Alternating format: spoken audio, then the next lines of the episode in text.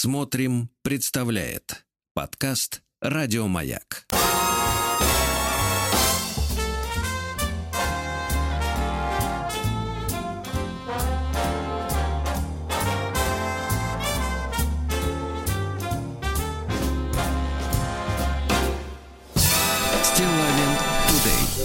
Здравствуйте, братцы. Здравствуй, дорогой Владик. Здравствуй, Сергунец. Вот.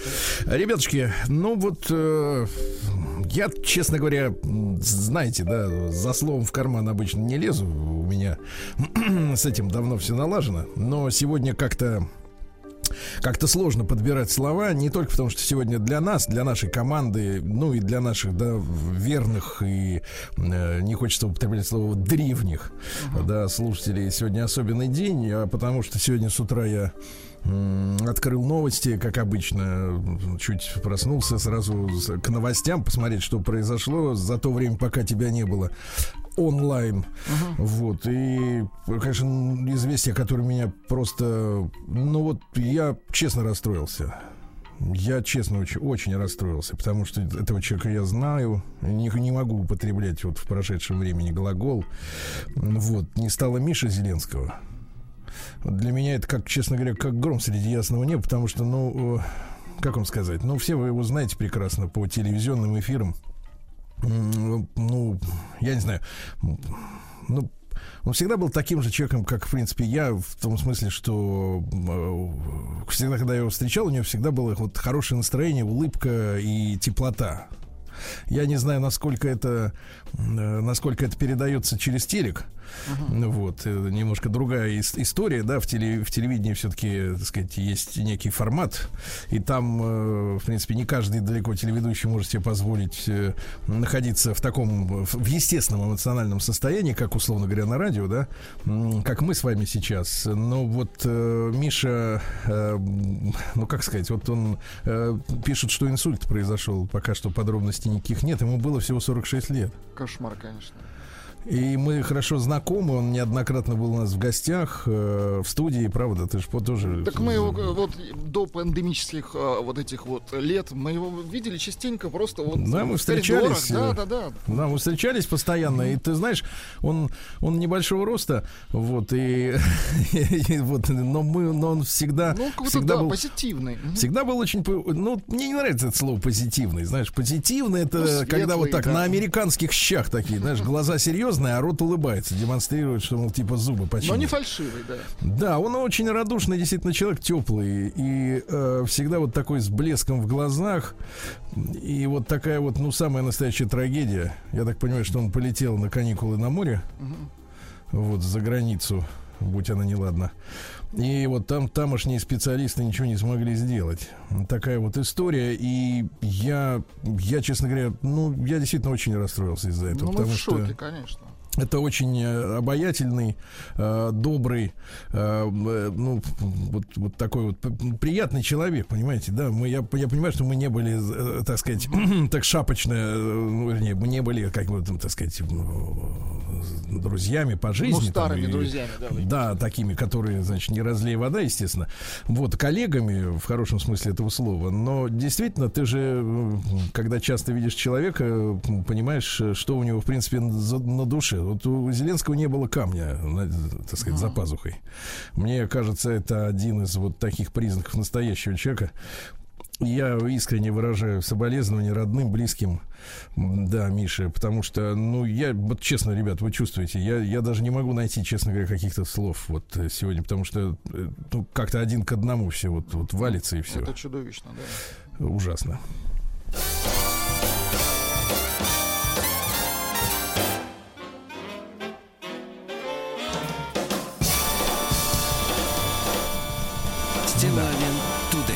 Да, ну вот так вот, такая вот история. Вы знаете, и, конечно, мы с Владиком сегодня а, первую часть нашего, нашего эфира по традиции, к сожалению, по традиции.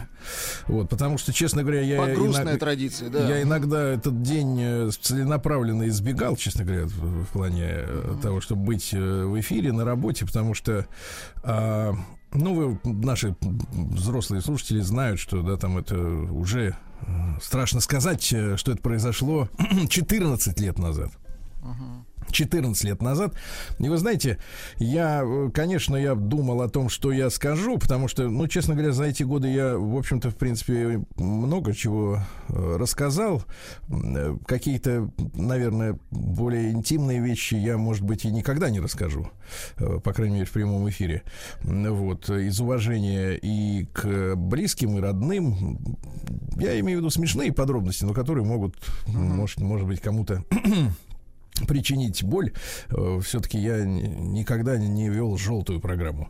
И э, вы знаете, я подбирал как бы слова мысленно вчера о том, что хотел бы вам сказать, и вот, вот что хотел сказать.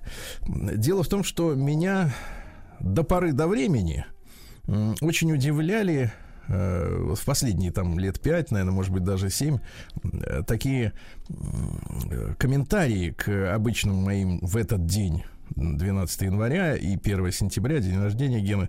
Вот, по, комментарии к моим постам, где люди э, писали, Сергей, какой вы хороший друг, вы так долго его помните. И вы знаете, я э, снисходительно так, с какой-то вот такой вот улыбкой, с непониманием, честно говоря, каждый раз читал эти комментарии, они э, не переводились. Э, вот, может быть, и сегодня появится, когда я тоже опубликую, естественно, какую-нибудь Генкину фотографию и скажу несколько слов в соцсетях. Но вы знаете, я вдруг... Э, вдруг перестал удивляться этим комментариям, когда э, к э, 1 сентября прошлого года я, в общем-то, наверное, даже не хотел рассказывать эту историю, но как-то сегодня все это навалилось, и Миша, и вот Генкин э, очередной день. Я, я скажу вам то, что я э, пережил. Э, дело в том, что Конечно, всегда 1 сентября я иду на кладбище на Троекуровское. Вот, и э, к нему и вы знаете, я был в шоке в этот раз, потому что гений исполнилось 1 сентября 50 лет. Это, ну, как бы, мы, конечно, никогда никто не живет юбилеями, это идиотизм. Наоборот, люди взрослые этих юбилеев, юбилеев бегут, да, потому что это, как бы, так сказать, э, громко звучит цифра для тех, кто этого не понимает, а кто понимает, ему, в принципе, не особенно это нравится, да, вот. И вы знаете, э, поскольку мы же работаем последние годы на удаленке. И чтобы добраться до э, Троекуровского, надо немало времени. И э, да и всегда обычно, когда у нас законч, заканчивался эфир, не сразу мы доезжали, да, добирались до, э, ну, вот туда, на, на край Москвы, это же рядом с МКАДом находится uh-huh. кладбище. Вот. И э, всегда я, я замечал, что вот группы верных, преданных слушателей, естественно, близкие, вот. Они всегда, значит, э, туда собирались, где-то в районе полудня обычно это происходило, несмотря на то, какой день недели. Uh-huh. Там выходные или это был будний день. И вы знаете, я 1 сентября прошлого года э, так вот так получилось, что добрался в половине четвертого уже uh-huh. дня до вот э, э, Гены. И вы знаете, я был в шоке, потому что я был первым. Я правда, я вот сейчас вам это говорю, совершенно искренне, я был шокирован. Э, не то, чтобы это меня, я не знаю, это меня не удивило, я не ожидал этого. Я понимал, что я по техническим причинам, ну, раньше у меня не получается просто никак. А вот, э, а никто перед этим не пришел. Вот. И, и, э, и после этого я стал понимать, почему люди мне пишут, говорят, Серега, ты молодец, ты то, столько лет помнишь. Вот, ну, потому что, потому что, нет, ну, потому что для меня-то Гена, это, понимаете, это, это близкий человек, родной просто, да, вот, э, по-человечески чисто, это же не коллега по работе, вот, а человек, который, ну, я много раз об этом говорил, стал для меня отцом, в том смысле, что показывал пример, вот как надо, в принципе, жить. А, но я всегда помню, что вокруг Гены была очень большая такая группа людей, которые его искренне тоже любили и э, ценили. Я даже не могу назвать их фанатами.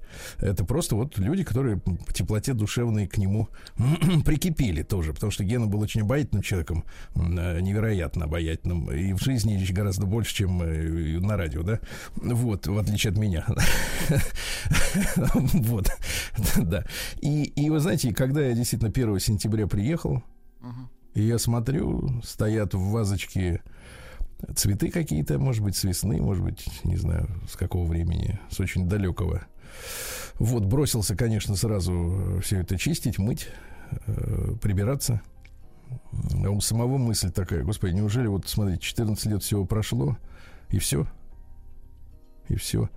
Да, не в том смысле, что как-то обидно или что-то. Нет, не в этом смысле. А просто для меня это было открытием, потому что я был уверен, что, ну, в принципе, э, близкие люди не перестают быть э, близкими, не становятся чужими из-за того, что у вас с ними нет связи, и идут года, и вы не видитесь, да, какое-то время, потому что в сердце-то это хранится. А вот потребность, видите, прийти, навестить, она уходит почему-то по какой-то причине. Я не совершенно, ребят, совершенно ни, никого не обвиняю. Абсолютно. Не с претензиями, да? Не-не-не, это просто, просто констатация факта. Наверное, это происходит рано или поздно э, со всей историей. В любом случае, мы же с вами, да, вот как-то, к сожалению, наверное, опять же, э, без э, какого-то действительно сердечного пиетета воспринимаем героев 1812 года. Мы их уважаем, да, но у нас нет в сердце этого острого такого чувства. Вот. Есть уважение, есть патриотические какие-то вещи. Прошло много-много лет. А здесь, в общем-то, не, не так и много. 14 всего. Я был очень удивлен. Вот, э, честно говоря, не знал, делиться с вами этим своим ну, а почему нет? ощущением или нет. Вот поделился. Не знаю, стало ли легче. Это, это не имеет значения. Вот мы хотим э, по традиции в этот день э, послушать, да, с Владиком. Да, да, да. Я, просто у нас Какие-то понятно, вещи, что есть которые... Э, его музыкальные, скажем так, э, музыкальное творчество Геннадия. Ну, оно все, мы это все переслушивали уже по несколько раз, наверное, оно утомило, возможно. А тут э, я э, нашел э, э, куски эфира э, из модерна, радио модерн. Это самое начало, это как раз вот те шальные 90-е, или кто-то их называет. Ну, конец. Ну, просто здесь, э, вы, э, чем они цены, да, это записано все было, естественно, на кассету, это делали активисты, ваши фанаты э, в то время, в то время, питерские. Вот. И просто ощутить, наверное, какую-то... М- Атмосферу. Настроение, атмосферу совершенно точно. Ну, не знаю, мне кажется... Ну, давайте послушаем давайте, какой кусочек. Давайте. давайте. давайте.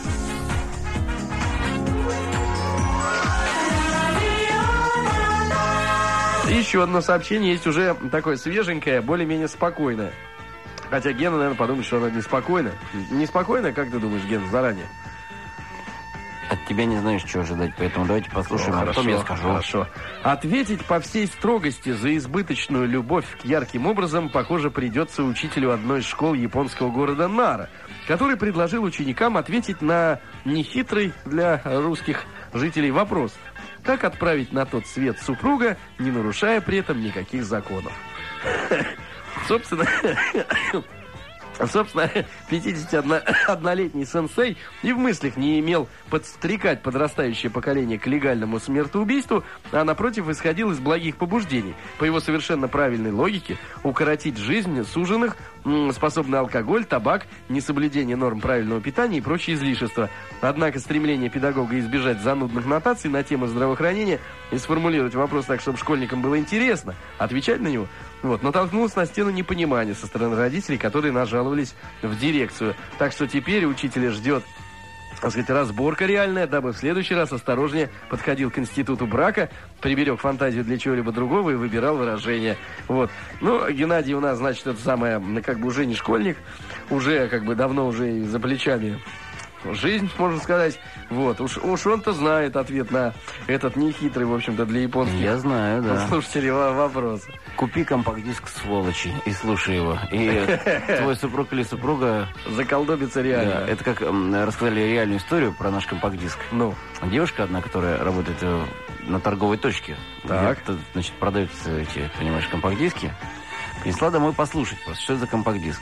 А ему сказал, знаешь, э, родная, вот чтобы у нас не было ссор, давай ты унеси его опять на работу, этот диск. Да? Да. Так и сказал? Да. И мужчина не понял, да?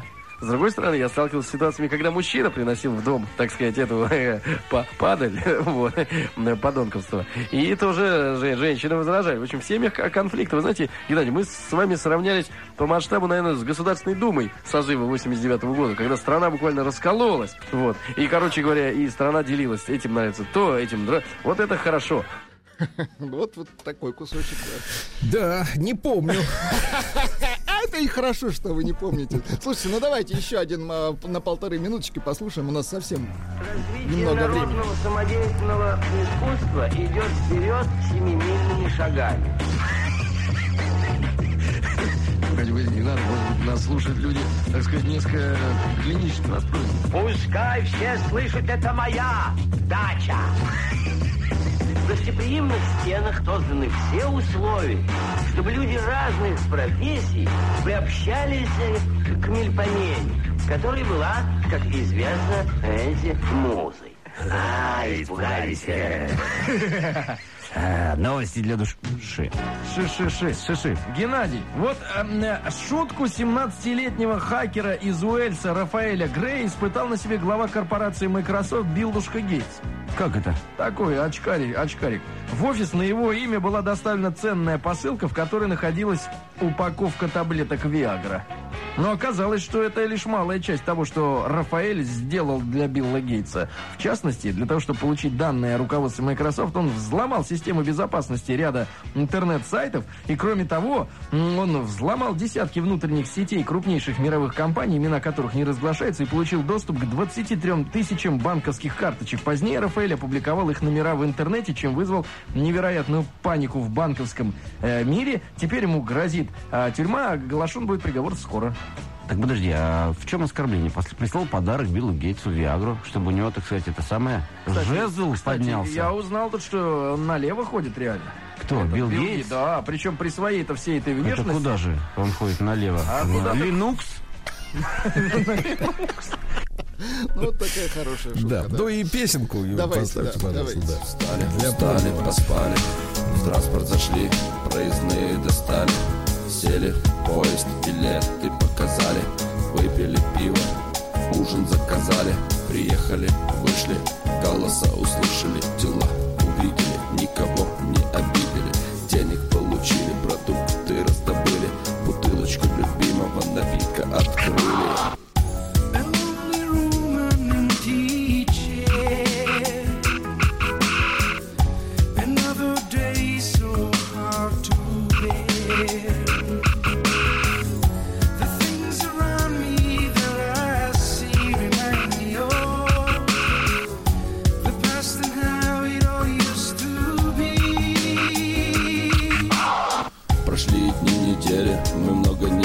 успели, не все допели мы, что хотели, лишь в голове воспоминания засели, как отблески того, что было на самом деле. Так случается, всякое приключается. Но вот запомнить все подробности никак не получается. Смотрю на фотоснимки, воспоминания, как дырки на моем жестоком диске. Память кончается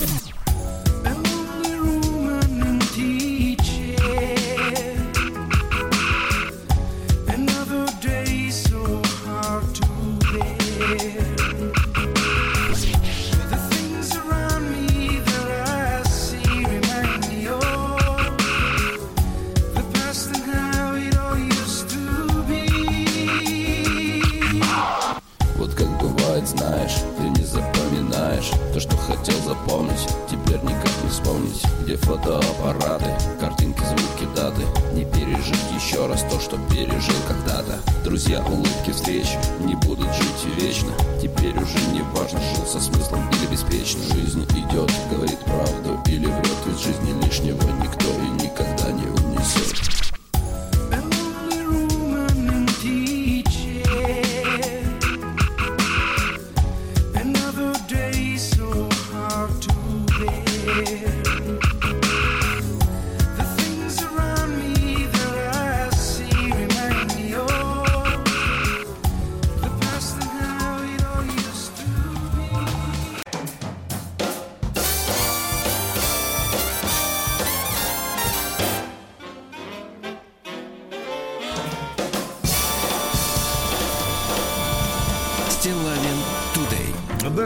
здравствуйте, дорогие товарищи, еще раз. Ну что, Владик, внимание. Сегодня день российской прокуратуры.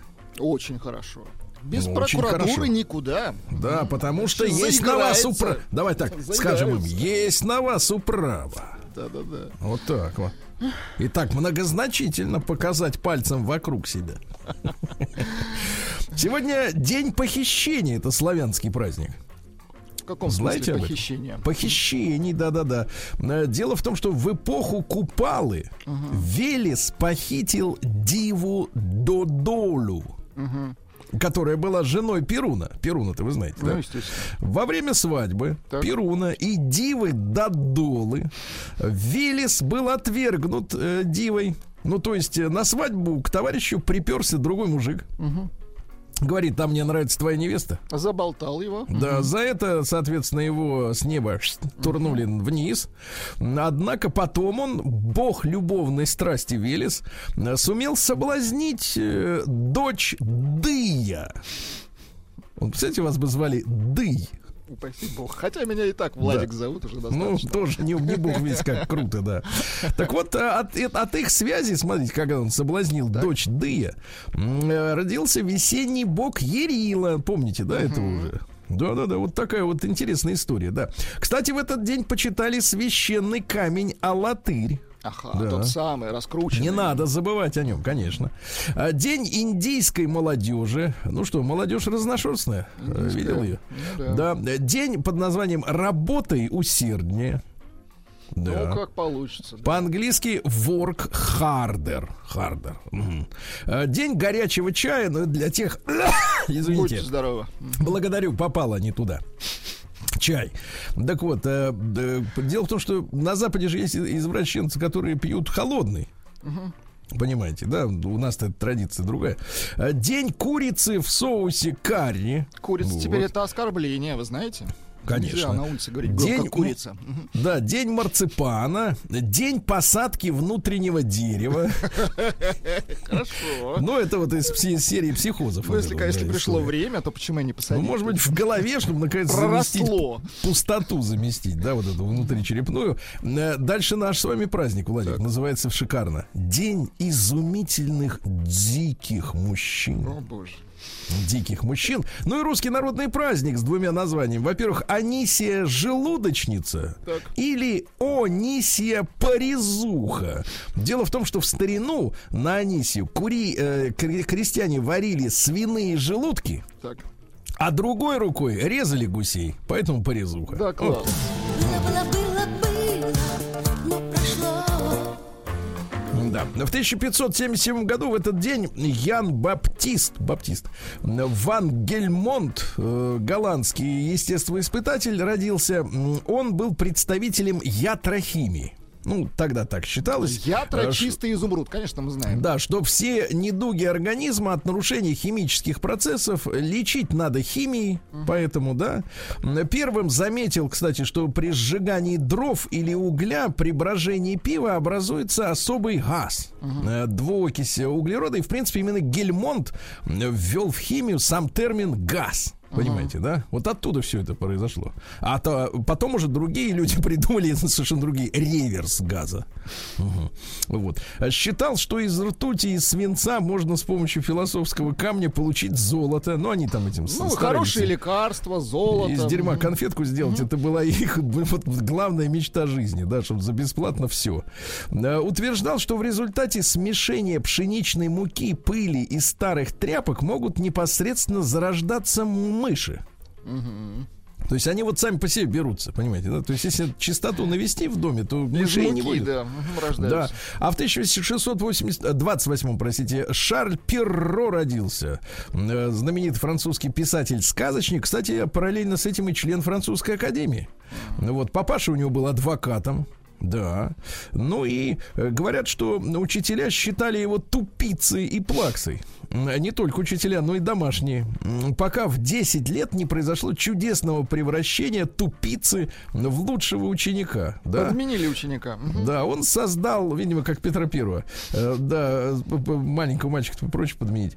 Так вот, э, создавал вместе с французскими коллегами 40 лет всеобщий словарь французского языка. Ну, а после смерти его забыли и выкопали только в 20 веке его произведения. Смотрят, елки, а он же сказочник. Он писатель. Мгм. Понимаете, да. А в 1746-м Иоганн Генрих Пестолоци. Ну, конечно, Хайнрих, как говорят немцы. Но у нас они все Генрихи. Э, Пестолоци, да, это швейцарский педагог. Он одним из первых сказал, что очень важно, э, чтобы ребеночка развивало обучение. Понимаете? Вот оттуда все пошло. Да, да, да, да, да. Вот, э, не на э, истинах он основал свою методику, а на непосредственном наблюдении и на размышлении ребенка под руководством учителя, понимаете, да? Вот. Ну что, э, какая цитат какие? Чтобы изменить людей, их надо любить. Влияние на них пропорционально любви к ним. Очень хорошо сказано. Иначе не получится. А ты вот Иначе насилие, Сергей Валерьевич, насилие. Когда-нибудь наблюдал, что вот под влиянием твоей любви человек меняется? Но, это, но про это я рассказывать не имею права. Я просто. понимаю, да. Не, не туда зайдем. Вот. Ну и по, еще поговорка от Пистолоца. Ребенок есть зеркало поступков родителей. Понимаю. А в 1772-м удивительный человек родился Михаил Михайлович Спиранский. Это граф, э, который выдвигал в правлении императора Александра I либеральные всяческие реформы, да? А потом снюхался с декабристами. Понимаете, да? Снюхался, и даже декабристы, понимаете, да, пред- пред- предлагали Спиранского назначить первым президентом Русской Республики, если удастся убить Николая Первого, всю его семью и всю гвардию. Ничего себе. Верную, да-да-да. А Спиранского прочили, соответственно, в президенты. Там ведь, я вам уже рассказывал, но не грех повторить, да, почему декабристы-то, собственно говоря, э, пошли на дело. А, Они же все из богатых семей. А дело в том, что из-за наполеоновских войн подешевел хлеб, очень сильно в Европе упали цены на хлеб, а наш, э, наш основной экспорт тогда был хлеб. И тогда графья, князья и дворяне собрались и думают, что делать-то? Э, Давайте землей торговать тогда. Ну вот вы смотрите, вот у наших не братьев, у них же сейчас земля в- в- пошла с, с молотка, да? Э, Да, как последний актив. Так вот, а, соответственно, а к земле привязаны крестьяне. И крестьян нужно убрать. То есть это Поэтому их надо освободить, чтобы земля стала голой, и мы, тогда мы это все продадим, и у нас опять будут бабки. Понимаешь, в чем прикол-то? Вот в чем прикол декабристского восстания. Да. Так, но что, что самое интересное, Николай Первый, ему, естественно, донесли о том, что- о том, что Спиранского хотят сделать президентом вот этой самой республики по продаже земли русской налево. Да. И он его назначил, Спиранского, как раз руководителем следствия над декабристами, понимаешь? элегантно. Это согласен. очень цинично, да. И именно он выносил смертные приговоры своим же коллегам, которые хотели его выдвинуть в боссы. Но он справился с, с этим назначением. Говорят, очень плакал тайком. Говорят, а когда его Николай Первый оборачивался, говорит, тот зачитывал приговор, говорит, что ты плачешь? А тот говорит, да соринка попала в глаз. А сам плакал, плакал, слезы капали, да. В 1822-м Этьен Ленуар родился. Это создатель первого практически пригодного и коммерчески выгодного двигателя внутреннего сгорания. Молодец. Что до него-то тоже делали моторы, но Ну, они какие-то были моторы.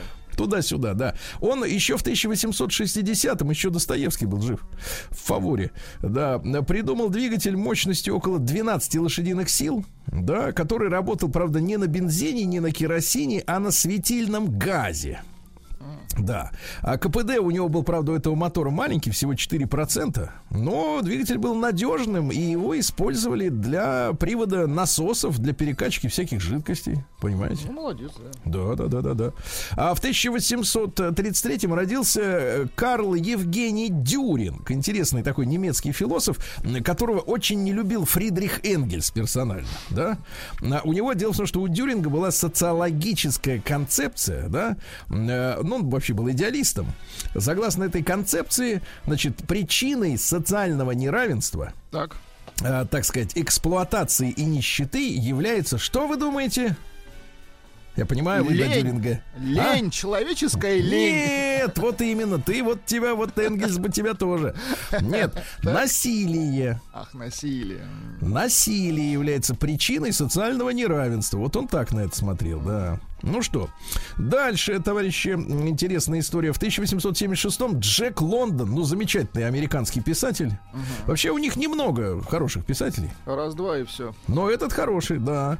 Джон Чейни, настоящая его фамилия. Лондон это так, знаешь, для красоты. Прикрышка. Да-да-да. Ну вот, цитат какие? Смотрите. Они не понравятся современным э, женщинам. Давайте. Женщина это неудавшийся мужчина. Точно не понравится. Кто боится порки, тот все равно, что выпорот. Прекрасно. Понимаешь?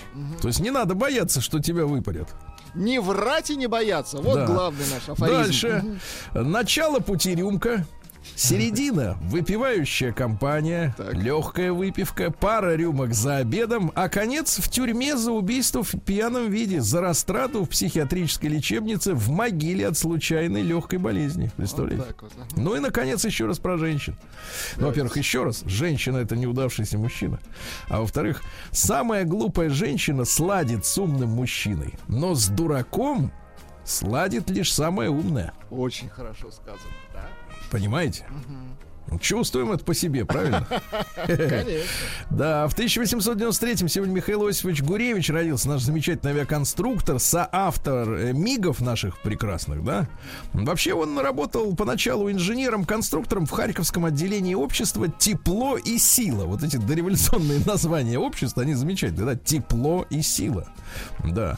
А в 1936 году он, его откомандировали в Соединенные Штаты на заводы фирмы «Дуглас», Потом он участвовал в, в освоении в СССР самолета Ли-2. Ну и э, был одним из основателей, естественно, созданного в декабре 39-го особого конструкторского бюро во главе с Микояном. Да, стал его заместителем. Ну и вот Микоян и Гуревич создали в 40 году истребитель МиГ-1. Ну и сегодня наши МиГи, а? Ты видишь, какие красавцы. Да. Летят куда хочешь. Куда хочешь. И дальше отправят еще циркончик. Циркончик, да. да. А, что же у нас еще интересного, друзья мои? В 1893 родился Альфред Розенберг. Это нацистский преступник, один из идеологов нацизма, но не только. Дело в том, что он, э, значит, в конце еще 1919 года э, был привлечен в общество Туле. Что не такое? в Туле, Что а за Туле. общество? А это оккультное общество, потому что там Ай-яй-яй. же у них же были ритуалы. Да, они, кстати говоря, э, в общем, название Тули происходит из э, мифической северной страны, из древнегреческих легенд. Да. Э, Ну и, соответственно, у них там были ритуалы оккультные разные. А Они там- Резали или жгли? Замки, они там в капюшонах стояли. Все как надо, все как сейчас, как у носами. людей. Да. В 1898-м торжественно открыта в этот день телефонная связь между Петербургом и Москвой. Поздравляю. То есть можно было позвонить по межгороду, Спросить, Сказать, спросить какая у вас погода. Спросить, взяли уже телеграф, почту, телефон. Если не отвечают, значит взяли, да. Вот. И в 1903 году сегодня Игорь Васильевич Курчатов, наш великий физик-академик, да, человек, которому мы обязаны э, нашим ядерным щитом, фактически, правильно? И вообще нашей ядерной, так сказать, энергетикой, доктриной всей. Ну, великий мужчина, вот, э, взрывал и говорил, это наша, понимаешь, вот, э, необходимость для нас, понимаешь, Это да? наша защита.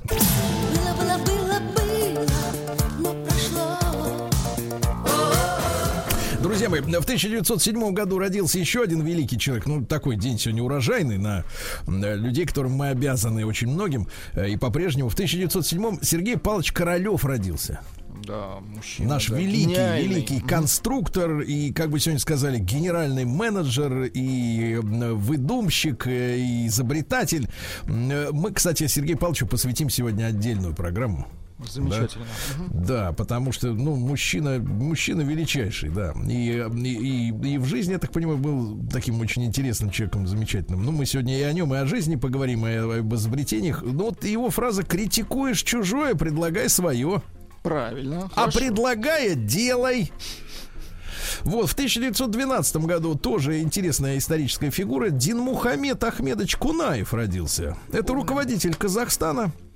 который, э, ну, то ли проворовался, то ли это какая-то политическая была история, но дело в том, что в 86 году э, как раз э, этого Кунаева с должности руководителя Казахстана поперли.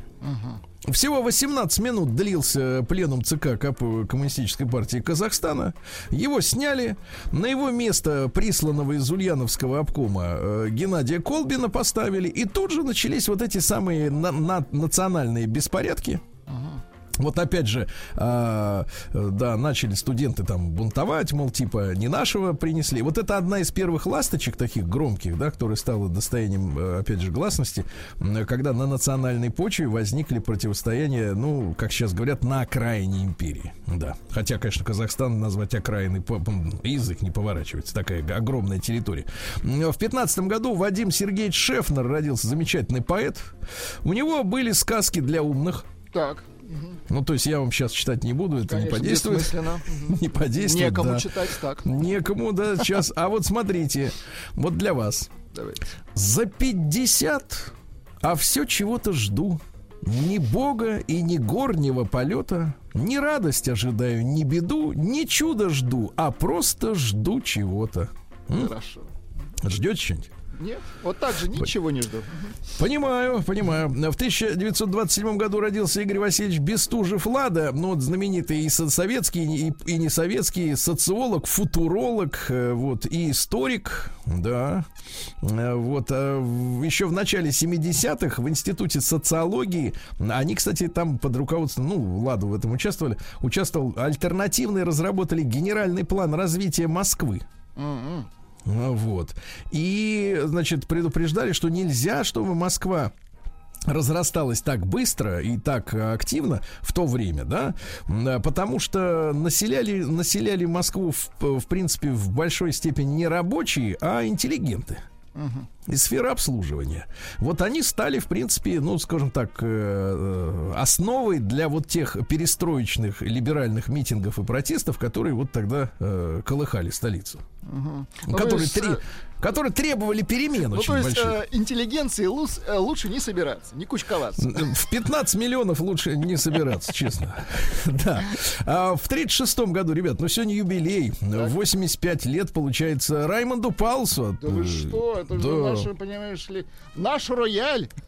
Советский, между прочим, рояль. Почитаю цитаты замечательные, да? Я у женщин оставляю очень хорошее впечатление. Но, к сожалению, они уже в возрасте, и большинство из них жалуются на здоровье. Хорошая Да, или цитата. По-настоящему жалею о том, что я, как и все музыканты, выпивал. Хорошо, что я смог от этого избавиться. Да? Молодец. О театре на заметку вот Веселкину и другим его приспешникам. В любой опере и в любом театре везде идет страшная внутренняя борьба. Ненависть, зависть. Ну и, наконец, а, а, давайте для нас с вами. Я, как крестьянин, мне спокойнее, когда деньги в кармане. Тертый калач, я смотрю. да. Ребят, сегодня исполнилось бы 80 лет Владимиру Георгиевичу Мулявину, замечательному основателю белорусского ансамбля «Песнеры», хотя родился он э, в Свердловске. В Екатеринбурге, да? Но поехал, так сказать, э, по поручению правительства в Беларусь и создал там национальный ансамбль. Ну, Вот песнеры какой. это золотые голоса. Это прям вещь, Советского вещь. Союза, даже больше. Да-да-да. В сорок третьем году в этот день началась операция «Искра». И в результате уже к 18 января 43-го бал- блокаду Ленинграда прорвали. Отлично. А, был вычищен от гитлеровцев э, коридор, достаточно узкий, ну, он километров 10 всего был шириной, но это уже позволило буквально э, в середине февраля наладить регулярное железнодорожное сообщение, э, поставлять еду, да, э, снабжать продовольствием Ленинград. Э, 34 тысячи наших солдат, офицеров заплатили за это своими жизнями, но подвиг их э, мы помним. Правда? И благодарны, конечно же. В, 40, в тот же день Игорь Владимирович Бармин родился. Это генеральный конструктор КБ общего машиностроения. То есть в один день с Королевым. Но в разные годы, понятное дело. Это наземные стартовые космические комплексы. Это Вот. важно, да. Это очень важная, так сказать, история, конечно. А, В сорок пятом году э, Советский Союз начал полномасштабное наступление против нацистской Германии в Восточной Европе. Э, Вы помните Висло-Одерская операция, да? Это была стремительная операция, вообще самое быстрое наступление в истории всех войн. За 20 суток мы проходили, прошли э, каждый день от 20 до 30 километров. Вы представляете? И э, семь укрепленных рубежей, две реки прошли. И вот что писали немцы. Русское наступление зависло развивалось с невиданной силой и стремительностью. Невозможно описать всего, что произошло между Вислой и Одером в первые месяцы 45 года. Это была трагедия, ну, для немцев невиданного масштаба. Европа не знала ничего подобного со времени гибели Римской империи. Круто, да. Вот, да. А, сегодня Ха- Харуки Мураками, писатель, родился в 49 Слишком Очень... распиарен. Слишком. А, Читали его книгу «Dance, dance, dance». Нет, эту книгу я слушал. Она отлично записана. Это, в принципе, вся электронная музыка. Да, да, да. А если глядеть издалека, что угодно кажется красивым. Неплохо, да? Вот, э, я не люблю одиночество, просто не завожу личных, лишних знакомств, чтобы в людях лишний раз не разочаровываться. В 54 году родился Говард Штерн. Ну, в принципе, Естественно, кумир э, ага. многих радиоведущих. Изначально мальчику дали еврейское имя Цви. Но Ну, потом говорят, нет, будешь Говард. Ну и Коля Носков родился, Николай Иванович, в этот день в 56 году. Замечательный вокалист и музыкант. Был. Вот такой сегодня, понимаешь, день, да.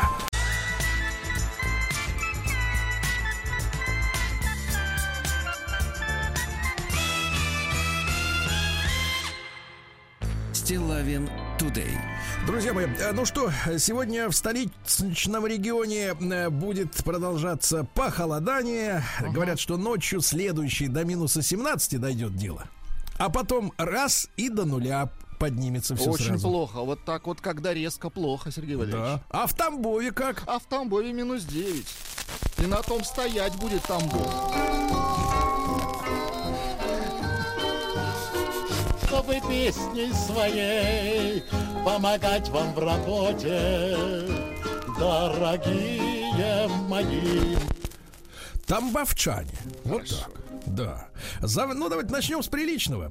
За время новогодних каникул из Тамбовской области вывезли более пяти тысяч тонн мусора.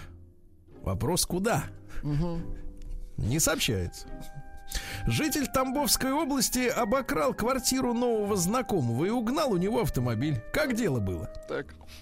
А, Потерпевший э, в пьяном состоянии вышел на прогулку и пригласил к себе в гости неизвестного мужчину, которого встретил на улице. Мужчина пожаловался ему на свою жизнь. После этого хозяин решил пригласить э, товарища незнакомого в гости и утешить.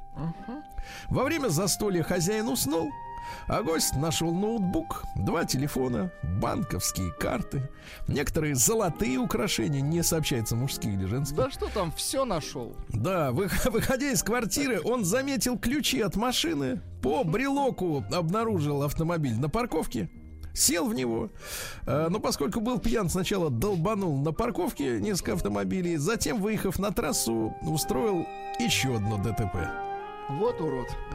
Да, когда приехали сотрудники ГИБДД, выяснилось, что этот человечек не является собственником автомобиля, но потом выяснили, что и кража совершена. Вот так вот. А В Тамбове за распространение наркотиков осудили двух сестер. Одной 27, другой 17. А? Вот. А в Тамбове двое мужчин обвиняются в краже с проникновением в чужой дом. Украли 276 тысяч рублей. Понимаю. Да. А В Тамбовском районе продавец повторно продала алкоголь несовершеннолетнему. Повторно. Это Повтор- Ее всего. уже ловили, эту бабку. Она продолжает торговать. Да. Дети. А, вот хорошая новость из мира спорта. Надо будет передать э, Егорушке нашему. Деньги, выделяемые футбольному клубу Тамбов из бюджета, тратились на покупку валюты. Жаль. Ну, видимо, для международных соревнований. Конечно, конечно. Расскажу, А что кто? это были за соревнования. Да, да, да. Дальше. Да, житель Тамбовского района украл несколько металлических контейнеров, чтобы сдать их в пункт приема металла. Понимаете, да? Ну и несколько еще хороших. Э, Во-первых, э, тамбовчанин получил срок за вымогательство. 24-летний мужчина использовал социальную сеть ВКонтакте, связался с женщиной э, и стал требовать от нее 5000 рублей, в противном случае угрожая опубликовать ее фотографии. Вот подлец. Но какие фотографии? Вы понимаете же? Игривые. Не такие, не на паспорт фотографии, а интимного свойства. Вот, когда его взяли за жабры вымогателя, он исследователю теперь предложил взятку, так что пойдет по двум статьям сразу. Представляете? Ну и давайте еще что-нибудь хорошее такое для души, да? Во-первых, житель Тамбовского района украл деньги из дома соседа, пока тот лежал в больнице, подлец. Вот это хорошо, это Не тот, который аналоговое. подлец лежал, а тот, который украл, да. Конечно. Ну и, наконец, просто о хорошем. Знаете, вот представьте себе такую зарисовку просто вот с натуры, когда я сейчас Давайте прочту эту новость, да, как это происходило. Просто это надо, знаешь, так вот в танце, легко.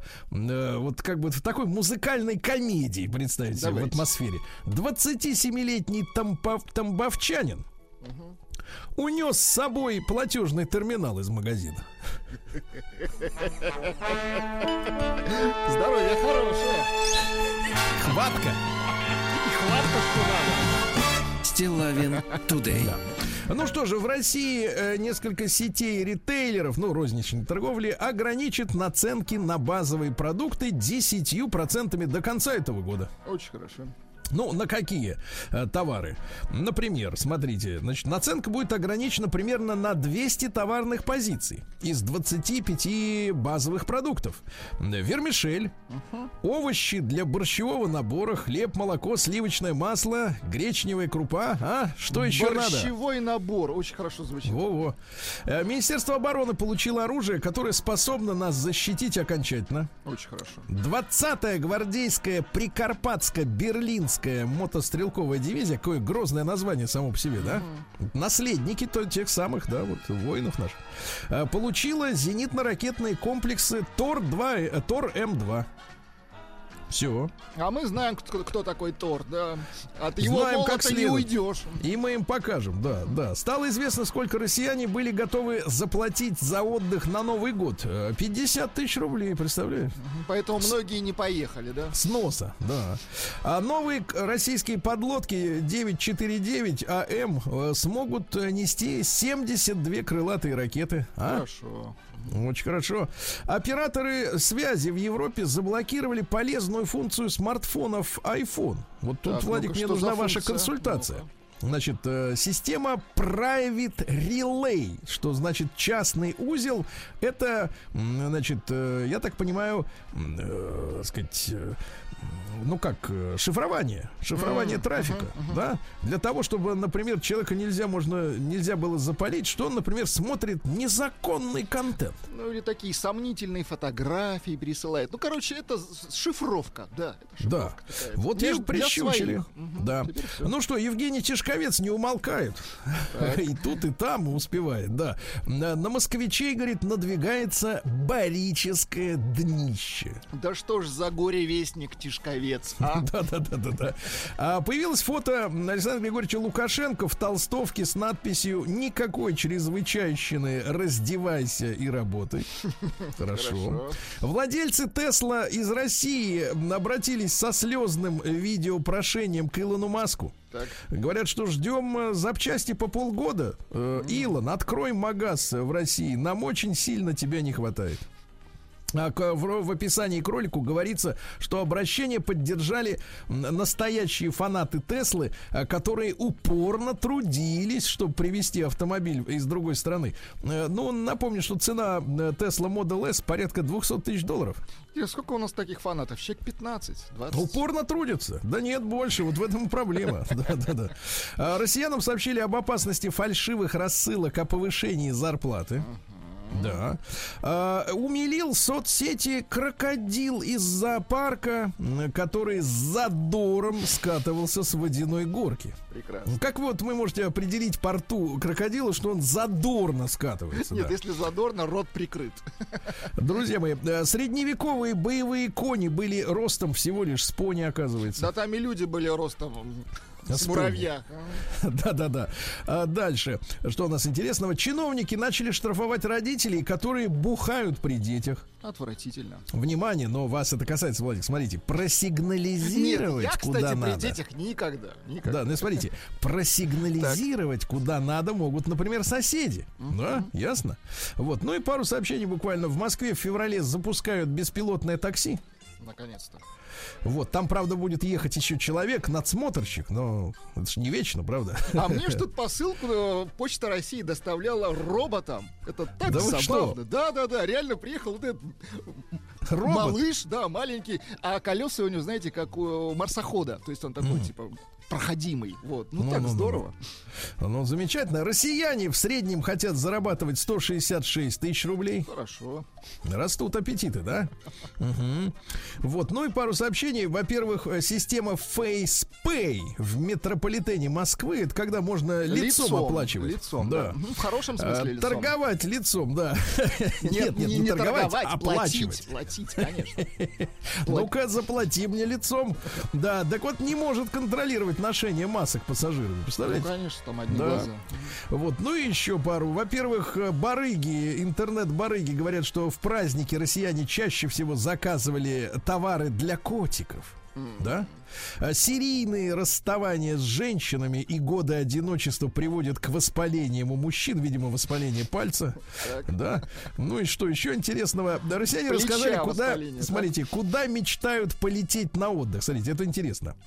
Мечтают Ну-ка. а, в Турцию, Египет, Италию, Грецию, Испанию, а планируют внутри России. Да класс. Реалисты. Любимого. Ну, немножко про женщин. Без них-то куда? Без них воспаление, Владик, осторожней. А женщины, мужчины и мисс Русалка Мисс Русалка. в британском городке Престатин Не очень название, да? Я с вами согласен, не очень. вот сфотографировались голыми ради покупки огромных урн для мусора. Возглавляла голых 51-летняя Салли. Ну, так себе, да, в общем-то, в принципе. Да и зрелище. город называется не очень. Престатин, да. А, клиентка брачного агентства в Китае требует вернуть деньги после странных свиданий. Дело в том, что женщина заплатила 2000 долларов за то, чтобы ей подобрали мужчину, соответствующую его, ее нехитрым критериям. Критерии какие? Ну-ка. Мужчина должен быть выше метра шестидесяти трех, Ну, таких много. зарабатывать в месяц от 8 тысяч долларов. Таких А меньше. вот таких меньше, да. При этом быть китайцем и буддистом несколько месяцев Китайцам ей и искали. буддистам это совсем сложно. Да. Несколько месяцев ей искали. В итоге она сочла э, э, услуги агентства непрофессиональными, потребовала бабки в зад, да, и комментирует. Смотрите, тут Ну-ка. самое смешное это комментарий. Один из мужчин был слишком стар, ну это понятно. А другой начал делиться со мной мороженым на первом свидании. Это омерзительно, сказала она. Да ладно? Да. Делиться, а не делиться тоже плохо. Жена Макрона, ужас какой, ребята. А, Жена Макрона, которую не так давно желтые таблоиды французские назвали трансгендером. Ну, им виднее, скажем так. Нет, нет, Хотя это это, не вся оскорбление, новость. конечно, так? Не вся новость. Давайте. Жена Макрона, которая женщина, естественно, что вы верите этим уродам? Так вот, получала, получила Слушайте, но мы не анонимные... проверяли, Сергей Валерьевич, мы не И не знаем. дай но мы бог. надеемся, что она женщина. Надеемся. Да. Иначе совсем все плохо во Франции. Да, жена Макрона получила анонимные звонки о встречах ее мужа с любовником. О, боже. Да, да, да. Ну и давайте завершим хорошим. Э, модель из Израиля Яэль Коэн Арис обнаружила, что ее внешность украли для создания секс-куклы. Верните ей внешность. Весь тираж. Новости капитализма. Да-да-да. Ну что, в Норвегии предложили принять Россию в НАТО и покончить со всеми этими проблемами. Ну вот, единственные трезвые люди, да, на земле. Ну вот, нормально. Но они же понимают, что... Все что в. НАТО, все. Да. Если всех принять, то, в принципе, и НАТО закончится, да? Нет, ну А почему? дан- А инопланетные всякие опасности, а? И их примем. Если сумеем объяснить, в чем кайф. Хорошо. А, ну, там ценности просто свои, вы знаете. А, Донбасс начал поставлять в Россию колбасу, а? Да класс. Ну, наконец-то, донбасская колбаса. Нет, Пер- да- Нет, Донбасс колбас про. Вот первопроходцем стало, э, стал Янакиевский мясокомбинат. Уже отгружено полторы тонны сыровяленых колбасных Да изделий. класс. Прекрасно, прекрасно. Да. А суд Испании признал законным возврат долга при помощи секса. Видите, значит, можно же так Там дело такое. 38-летняя гражданка Испании подала жалобу на 58-летнего брата. Нет, не брата, а брата бывшего мужа своего. Теперь он уже не брат, наверное. Так. Дело в том, что женщина заняла у него 15 тысяч евро, но не уточнила, когда вернет. В итоге мужчина предложил э, два или три раза в неделю, значит, Ну, соответственно, отработать, заниматься с ним э, сексом, и долг будет погашен. А в итоге женщина сначала возвращала долг, потом возмутилась, то есть что-то у нее как-то Так. Ой, извините, не туда попала. Да, значит, соответственно, подала в суд, а суд говорит, это нормально. Да нормально, конечно. Испанский. Да, конечно, нормально. Верни господи. деньги хоть так. Да. Вот так бы, если можно было банкам возвращать. да. Дальше. В США уволили полицейских, которые играли в Pokemon Go вместо задержания грабителей. Понимаю.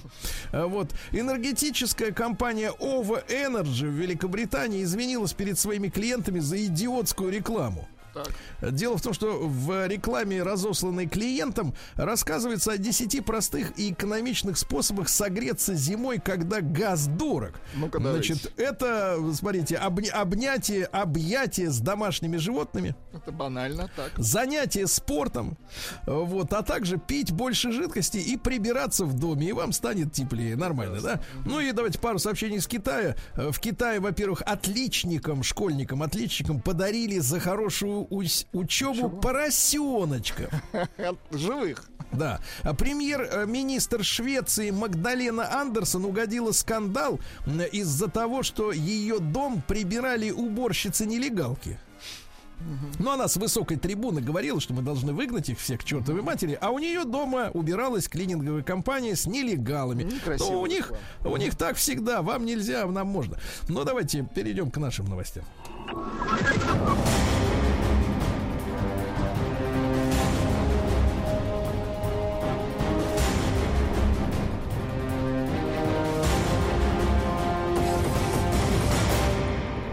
Россия криминальная. Ну что же, у заместителя главы ГИБДД Башкирии нашли коллекцию часов. Ну а что здесь такого? Ну, Давайте так, давайте называть его коллекционером. да, да. Да.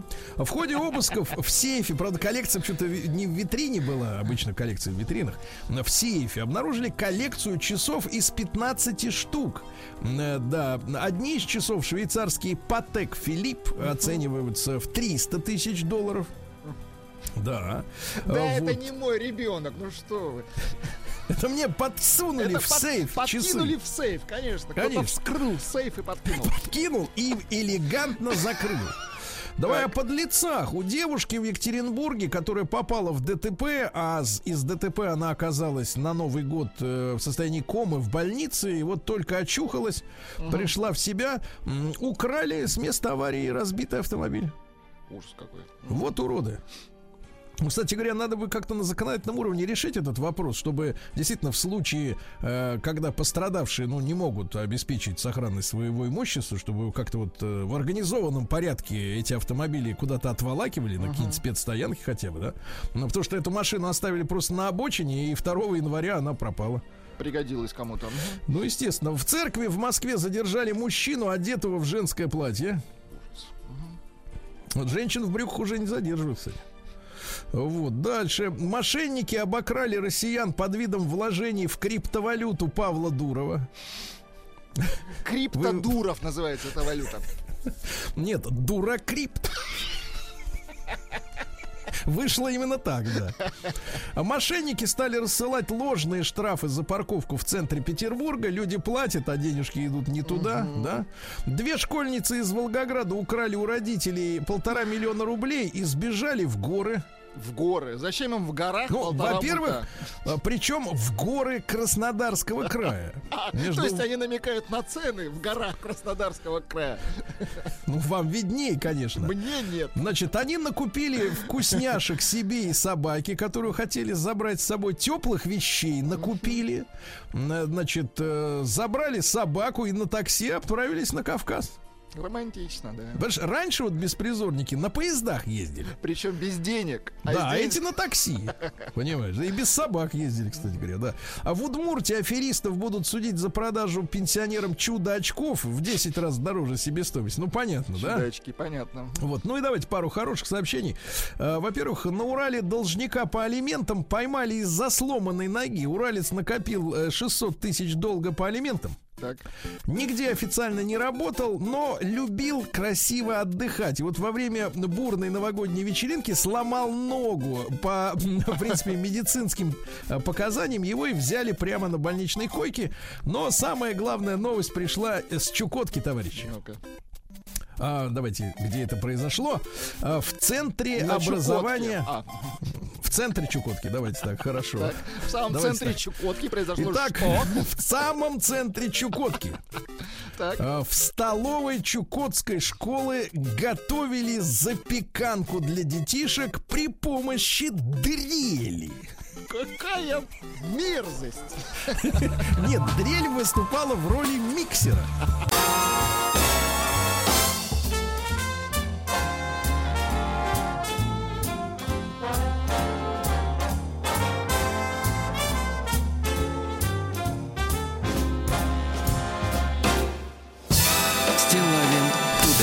Друзья мои, а, ну что сегодня у нас э, день необычный и много очень э, людей, э, самых замечательных, э, появились на свет в разные годы, которые очень много сделали для и для обороны для нашей и для э, вообще нашей военной системы и для космоса в том числе. И сегодня 115 лет э, исполняется со дня рождения Сергея Павловича Королева. Я об этом уже, естественно, говорил в нашем утреннем историческом обзоре, но вы знаете, когда э, готовился вот к нашему сегодняшнему эфиру и знал об этой дате, э, я, конечно, э, захотел пригласить в наш эфир людей, которые имеют отношение самое непосредственное к космонавтике, дал поручение нашим редакторам помочь нам вот, а, так сказать, пригласить, да, к микрофону, к, к эфиру замечательных докладчиков, но я не ожидал, что откликнется на нашу просьбу ну, человек, который, я, я, честно говоря, для меня это подарок сегодня, Андрей Вадимович э, Королев, э, не только э, профессор и, значит, доктор медицинских наук, один из наиболее известных в нашей стране хирургов, ортопедов и спортивных травматологов, но внук Сергея Павловича Королева. Андрей Вадимович, доброе утро. Да. Андрей Вадимович. Андрей Вадимович, мы здесь. О, Сергей, доброе утро, Да. извините. Я вас слышал. есть связь. Щекой, Да-да-да. щекой нажал. нажал, Щекой, Андрей Вадимович, Да, ну категори... да, категорически рад. Я вот можно пару моментов таких личных, как говорится, от внука к внуку, чтобы не, чтобы не казаться чужим человеком. Дело в том, что мой дед э, возглавлял там в 70-е годы КБ Арсенал в Ленинграде. А, И- да вы что? Да, в 60-е он встречался с Сергеем Павловичем в Москве, э, и он даже Мгм. приглашал деда э, переехать да, для работы в столицу, но бабушка сказала, что моя мама должна учиться в Ленинграде. Ну, понятно, Вот, ну, интересно, вот. да. М, Да. А, а, Андрей Вадимович, ну вот хотелось первую часть нашей большой вот программы сегодня посвященной Сергею Павловичу, вот о личном поговорить, да, и, и, может быть начать, э, вы знаете, да, в последнее время в разных фильмах, хороших, э, хороших картинах, да, которые выходят на экран, Образ Королева очень часто присутствует. Разные актеры его э, играют, да, вот в последние Да. годы. Мне очень, честно говоря, нравится, конечно, Кирилл Лавров в «Укращении огня» 72 года. Вот такой собирательный, скорее, да, портрет, э, где биография, наверное, не так точно передана, как э, было на самом деле. А вот вам, как близкому человеку, как э, родному человеку, какой образ вот э, кинематографический своего деда нравится больше всего? Вы знаете, Кирилл Лавров, конечно, гениальный абсолютно актер, и ему удалось э, собра- воплотить, точнее, на экране вот абсолютно Сергея Павловича Королева, наверное, как никому. К большому сожалению, вот тогда режиссер этого фильма, очень хорошего, кстати говоря, глобально, но режиссер Храбровицкий, он по каким-то своим творческим соображениям сказал, что это фильм нет вот не о Королеве, это собирательный образ и так далее. При этом все понимают, что это фильм в общем о Сергее Павловиче Королеве, и Лавров играет Королева, но из-за этого вот этого творческого подхода они действительно изменили там кое-какие детали биографии и изменили сюжет, там взяли, похоронили его маму, которая была потом на премьере этого фильма, то есть мою прабабушку. Вместо дочки у него родился сын и так далее, вместо единственной дочки нашей мамы. Вот. И э, поэтому... Алло, Ну вот, вы меня ну слышите? вот для вас, для вас какой, какой вот вы со, со- мной солидарны в этом, да, наверное, именно Лавров, да, так наиболее ярко воплотил. Э, Лавров, э, пожалуй, это номер один. При этом я должен сказать, что в последних фильмах, э, где играл, играли там разные актеры Сергея Павловича Королева, не так плохо. Очень неплохо сыграл актер Ильин. Мы сначала в э, фильме «Время первых», но надо сказать, что сначала мы так критически относились к этому, но потом должен сказать, что он очень так вошел в роли и очень был похож. И психологически и так далее. Но, может быть, не так портретно, хотя портретно тоже неплохо. Да, ну замечательная фраза «очень крепкий чай», да, любимая. Но- Да. А, а, Андрей Вадимович, ну а вот если говорить о личном, да, о биографии Сергея Павловича, а, опять же, возвращаясь к тому же фильму э, «Укращение огня», насколько вот его путь э, от мальчишки, да, вот э, в, в космонавтику, он был случайным или каким-то чудесным, э, каким-то вот э, проведение его вело? Вот вы же изучали, естественно, да, и в семье вы разговаривали об этом. Да, мы, безусловно, очень внимательно изучаем, изучали, изучаем биографию Сергея Павловича. Вообще его главным биографом была моя прабабушка Мария Николаевна, его мама, которая его, к большому сожалению, пережила практически на 15 лет. Она его очень рано родила, ей было всего 17 лет, ее насильно выдали замуж, у них разница в возрасте была всего 17 лет. И они, в общем, очень близко дружили. И потом получилось так, что дедушка ушел из жизни, а бабушка э, прожила еще почти 15 лет. Она была его главным биографом. Все практически первые книги, которые были написаны о Сергее Павловиче Королеве, при всем уважении к авторам и так далее, это все практически диктофонные записи ее рассказов. У нее была фантастическая память, она помнила очень хорошо, кто где, когда сидел в начале 20 века, кто во что был одет, кто о чем говорил, и помнила мельчайшие детали. Вот. По ее воспоминаниям был восстановлен прекрасный дом-музей, где родился дедушка, вернее, домик, где родился дедушка в Житомире на Украине. А, И там сделан прекрасный музей, и который существует до сих пор. И, кстати, это самый посещаемый музей Украины, чтобы так было ясно. Это вот маст для всех школьников. Вот. И дальше главным биографом стала моя мама Наталья Сергеевна Королева. Пожелаем ей сегодня здоровья, потому что она не очень так хорошо себя чувствует. Вот. И сейчас в значительной степени этим занимаюсь я. И случайно или не случайно, там много разных случайностей. Вообще жизнь многих потрясающих людей состоит из череды каких-то случайностей. В возрасте пяти лет он случайно, в общем-то, по сути, сидя на плечах у дедушки, увидел полет летчика Уточкина демонстрационный. Это такое авиашоу, состоящее из одного самолета. Вот. И Это до заболел революции, да? авиацией. А? До революции еще. Да-да-да, это было до революции, абсолютно точно. Это был приблизительно 11 год, 1911 год. И он абсолютно заболел авиацией. Его настолько увлекла идея полетов, что он вот с самого детства стал, э, решил заниматься этим. И уже в школе э, образовались, когда планерные кружки, по всей стране было движение ОСАВИАХИМ, такое, если молодежь не знает, что это такое, то Ну, это общество ДОСААФа, да. Ну, фактически, да, общество, если они знают, что такое ДОСААФ, я вам должен заметить, вот, предтеча, да, общество содействия авиации, флоту и э, химической промышленности. Вот, и э, дальше был ДОСААФ, совершенно точно. Вот планерные кружки, он туда вступает, он начинает строить планеры, постепенно талант его проявляется уже тогда, он начинает руководить планерными кружками и обучает других товарищей. Дальше он поступает в институт по этой же специальности, продолжает строить планеры там, появляются технические возможности для строительства самолетов, он строит самолеты.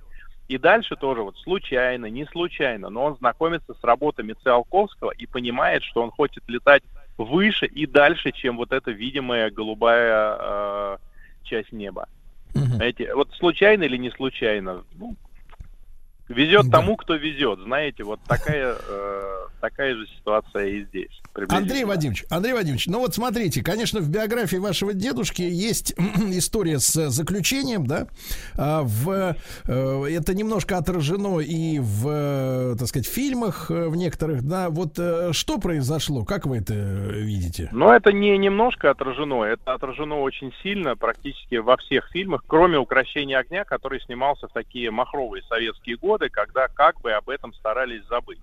Но произошло то, что фактически черни тогда захватила всю власть в стране, и э, были образованы концентрационные лагеря под руководством Сталина. И они, в общем, назывались концентрационные лагеря. Этого часто пытаются не вспоминать, но они в документах называются концентрационные лагеря.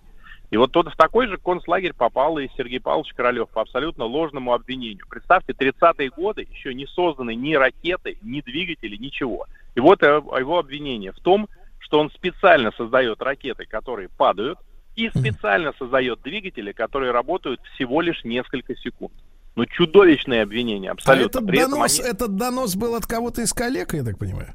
Этот донос был от, э, от одного из коллег, в общем, его фамилия известна, и, понимаете, не надо путать две вещи. Вот э, э, бывают там доносы, недоносы, то, что люди подписывают под пытками, уже будучи в тюрьме, когда им угрожают убийством родных, э, жены, детей, матери и так далее.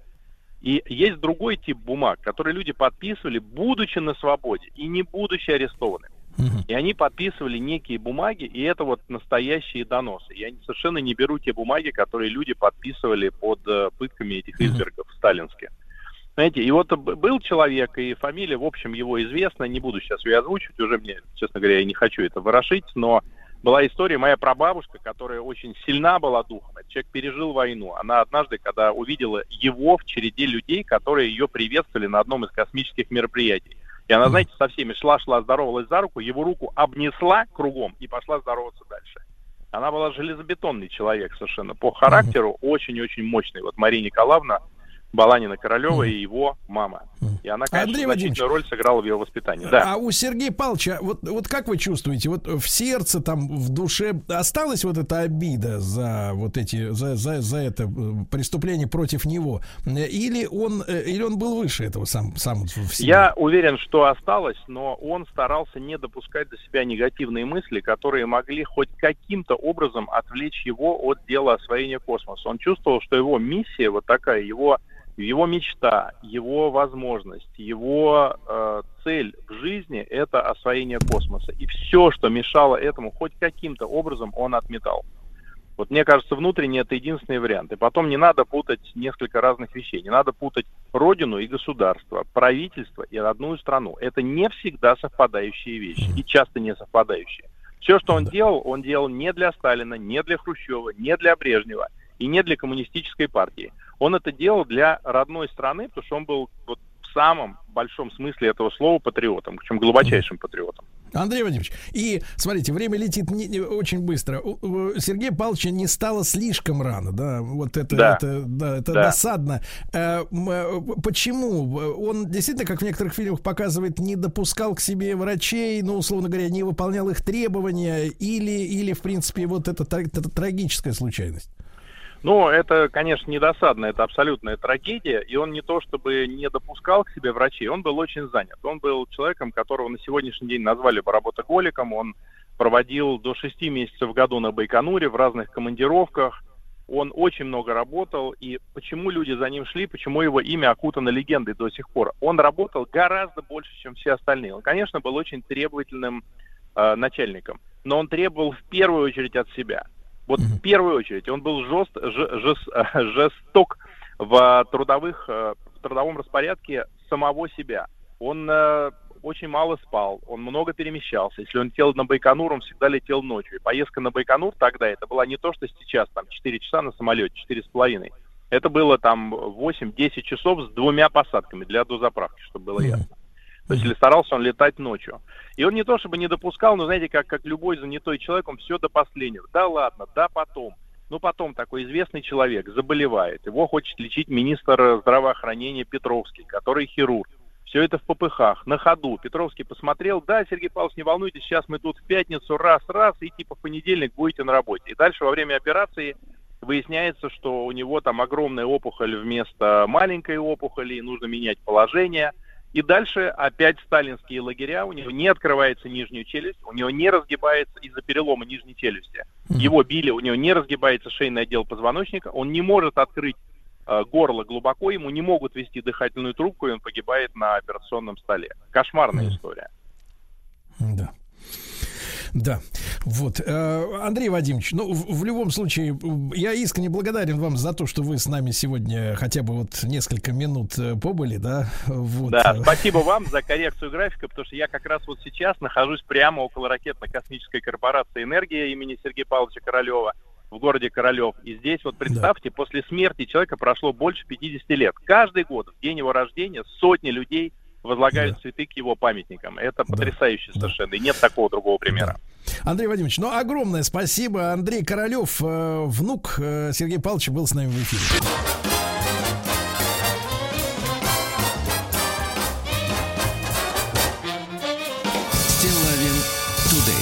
Друзья мои, я еще раз напомню, что сегодня 115 лет со дня рождения Сергея Павловича Королева. Мы в следующем часе первую половину посвятим э, тем э, изобретениям, придумкам, э, технологическим остроумным решениям, э, которым, которым мы обязаны Сергею Павловичу. А э, пока у нас э, на связи сейчас с нами Павел Гайдук, старший научный сотрудник Московского музея космонавтики. Павел, доброе утро. Да. Сергей, доброе утро. Да-да-да, скучаем по музею, да, очень-очень нам у вас э, по- понравилось в свое время, когда мы, да, делали целую неделю эфиров. Так вот, э, Павел, а какие э, к этому юбилею у вас специальные, может быть, выставки, экспозиции? Расскажите, нам все это очень интересно. Коля, скучаете, то приглашаем и вас, и всех остальных, кто слушает, на целых две выставки, которые у нас открываются. Соответственно, первая под названием «День рождения Сергея Павловича Королева» открывается в Мемориальном доме музея Сергея Павловича Королева. И вторая выставка о встрече Королева с Константином Эдуардовичем Циолковским в самом музее, открытие которой будет сегодня в 11.30. А так, наш музей это в первую очередь, знаете, про традиции, я бы сказал. И практически все традиции, которые были у самого Сергея Павловича в домике и в самом музее, они соблюдаются по сей самый день. Да-да-да. А, Павел, вы расскажите, пожалуйста, про этот домик тем, кто, может быть, вообще не в курсе, о чем идет речь. Э, Так уж получилось, один из филиалов Музея космонавтики это, собственно, домик Сергея Павловича, который располагается буквально в 400 метрах от самого главного музея, от большой От титановой ракеты. ракеты. Э, Да. это тот дом, где он жил с 1959 года вплоть э, до конца своей жизни, до 1966 вместе со своей женой. Э, Если вкратце, самый настоящий большой двухэтажный дом, э, который был ему подарен в честь пуска первого искусственного спутника Земли. А, то есть, вот, в принципе, в чер... ну, это тогда была черта города, или это был как бы э, уже окраина, да, Москвы? Потому что это недалеко. Если, кстати, по- посмотреть, да, простите, фотографии архивные, то видно, что это была окраина, да, такая са- самая-самая окраина. То есть это Э, просто, ну, говоря современным языком, небольшой коттедж, да, маленький, да, так сказать, вот, э, вот в котором Сергей Павлович жил. А почему именно там? Почему вот э, такое решение было принято? Это, это, это было удобно с точки зрения логистики, чтобы попадать там на аэродром, условно говоря, или там на производство? Сам Сергей Павлович очень любил, кстати, писать о том, что, э, значит, ему было очень удобно ехать в родные подлипочки на работу. Ну да, отчасти потому, что э, было довольно просто выехать на шоссе и доехать, собственно, до работы. Да. А, Я бы не сказал, что это маленький коттедж, кстати, там, ну, так он не маленький, а отнюдь не маленький. И стоит еще, кстати, отметить, что там все абсолютно аутентично. Ну, то есть абсолютно вся мебель, техника, которая была, она вся там есть, присутствует на экспозиции, вплоть до масленки, э, которую он очень сильно любил, был фанатом масла. Масленка не в смысле смазывать э, те самые э, подшипники, а в смысле за столом обеденным. Э, Та самая масленка, да, которая за столом обеденным, так точно. Да, Па- Павел, а что касается Константина Эдуардовича Циолковского, да, и иногда ведь можно встретить сейчас на Ютубе, что э, такие информацию, что, мол, типа не встречались э, конструктор и мыслитель. А, а вот как, что вы об этом говорите? Я вам больше скажу, э, информация вот эта вот самая с Ютуба, она правдива по большей части. И, скажем так, наша выставка, она посвящена тому, что было бы, если бы два этих человека замечательных, да, э, светила теории и светила практики встретились бы. Мгм. А, Там Павел, представлены ну, различные документы, размышления и прочее. Павел, ну и в целом, э, что сегодня вот в самом большом музее уже под ракетой, да, которая вот на титановом вот этом, э, ну я даже не как сказать, там, на выхлопе, да, он же получается, что вот этот вот огромное сооружение, это это э, столб огня, да, вот который в Титане замер на, на- недалеко от ВДНХ. Что у вас вот в, в основной в большой экспозиции связано с Сергеем Павловичем? Ну, я понимаю, что все в принципе, но вот я имею в виду личные какие-то вещи, может быть, личные свидетельства. Личных вещей огромное количество, вплоть, э, э, ну, буквально, наверное, с 1907 года. То есть э, с года его рождения. Точное количество вещей, которые связаны с Сергеем Павловичем, я не скажу, но так или иначе, его э, корни, они проходят через всю космонавтику вообще, потому что, ну, э, вы будете еще об этом говорить, но большая часть его изобретений, в частности, э, ракета, на которой сейчас космонавты летают в космос, это прямое последствие его деятельности, если не его изобретения. А если говорить о каких-то прям личных вещах, таких вот ракетах, то у нас есть экземпляр просто прекраснейшей книги, которую он написал в 1934 году. Это единственная книга, которую он написал и подписал своим собственным именем, потому что тогда было можно, а потом впоследствии стало нельзя. И Ну да, называется он был, она «Ракетный он был засекречен же, стратосфере». да, как главный, главный конструктор. Абсолютно, да, вплоть до 1966 года. А, так вот, «Ракетный полет в стратосфере» — это вообще книга, которую он написал, наверное, с теми же а, интенциями, с которыми вот мы сейчас работаем. Это была книга, которая была призвана, ну, по сути, популяризировать космонавтику, ракетную технику. Э, Такой научно-популярный трактат, но не без формул. Кстати, там большое количество формул, по которым даже можно построить ракету, как-то восстановить, что-то запустить, в котором поясняет, что, э, во-первых, для путешествий в стратосферу нужна ракета, самолет там летать не может. А во-вторых, э, очень забавный такой пассаж есть в самом конце книжки о том, что в ближайшие 30 лет или около того человек в космос не полетит, потому что это будет тяжело. И тут довольно забавно, что он ошибся. Человек полетел в космос через 27 лет после написания этой книги.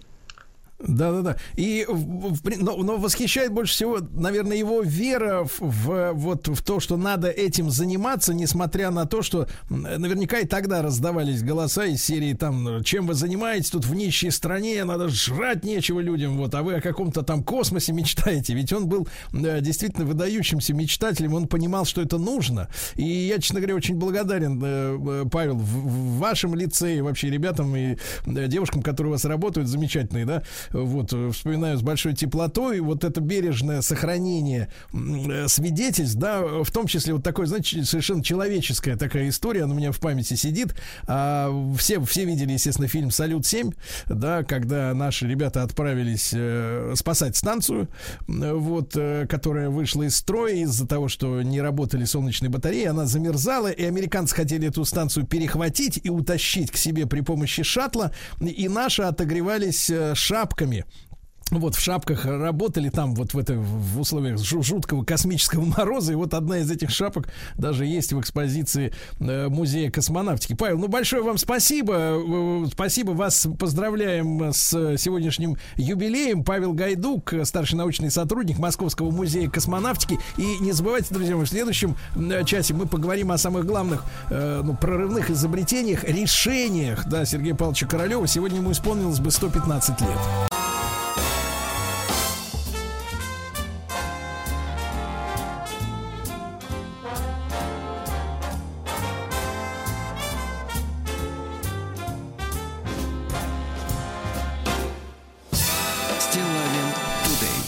Друзья мои, э, сегодня у нас э, очень важный день.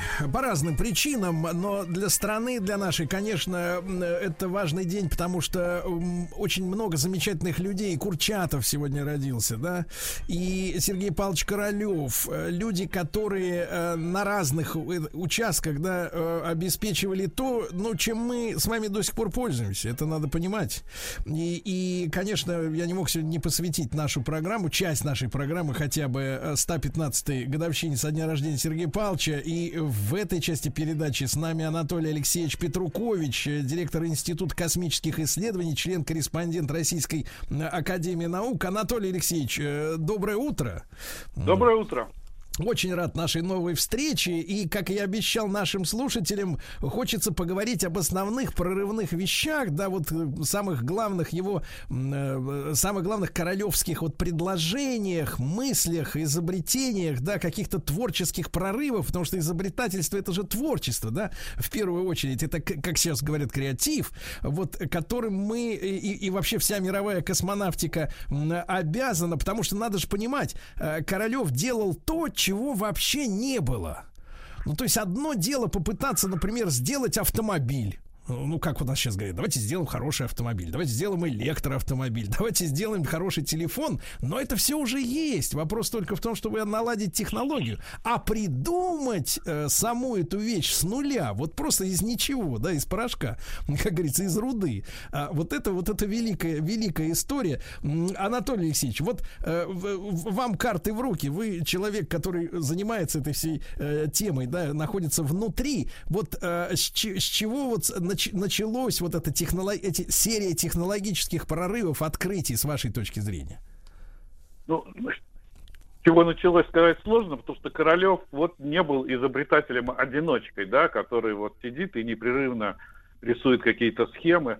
Он, э, ну, в период пика своей деятельности, в 50-е, 60-е годы, он был руководителем крупнейшей отрасли. На него работали там без привлечения сотни тысяч человек. И а, конечно, это и при- приходилось принимать конкретные технические решения, и такой пример можно, такие примеры можно привести там о конкретных, куда, условно говоря, как что-то сделать. И такие примеры есть, и в том числе хрестоматийные. Но, конечно, основной его вклад в том, что он э, вот э, и в том числе, что он, условно говоря, нашел нужных людей, поставил на, значит, вот была группа генеральных конструкторов, которые отвечали за разные системы космических, э, вот всей этой космической техники, ракеты, пусковые установки, двигатели, системы управления, эм, и создал коллектив в сотни тысяч человек, который работал и э, воплотил в реальность все его замыслы. А замыслов у него действительно было много. Он был вот такой пример, знаете, это Королев это пример роли личности и в истории, и технике.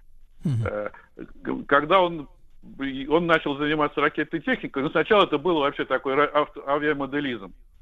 Давайте запустим, ав- авось полетит там э, в 30-е годы. В 50-е годы это стало а, ну, элементом военной техники. Надо было сделать ракету, которая бы отвезла в Америку, Америка, а, это, э, другой конец света, да, к идеологическому врагу атомную бомбу.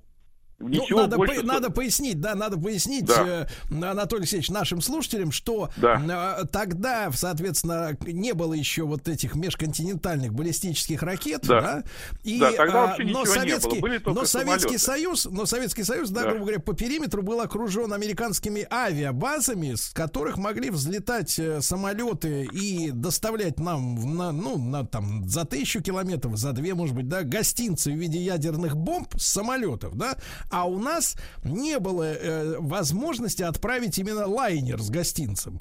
И нам Да. нужно, требовалось именно прорывное решение через Да. космос, правильно? В первую очередь. Но не что- через космос. Ракета, она, но надо в космос так, так не выходит, так, по, по большому что счету. Даже межконтинентально. Она так приподнимается чуть над атмосферой, она на орбиту не выходит. И вот вся была задача сделать такие ракеты. Королев ее решил.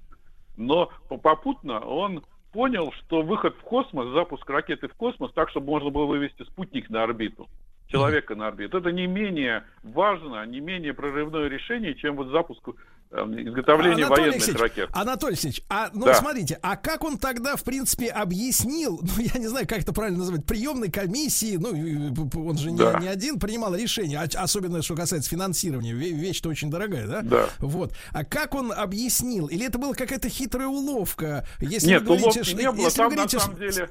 Да, да, да. Да, Просто был- если вы говорите, что для того, чтобы бомбу доставить на орбиту, то выходить не надо, а как он тогда протолкнул идею, чтобы создать Знаете, ракету, которая цепь- выходит?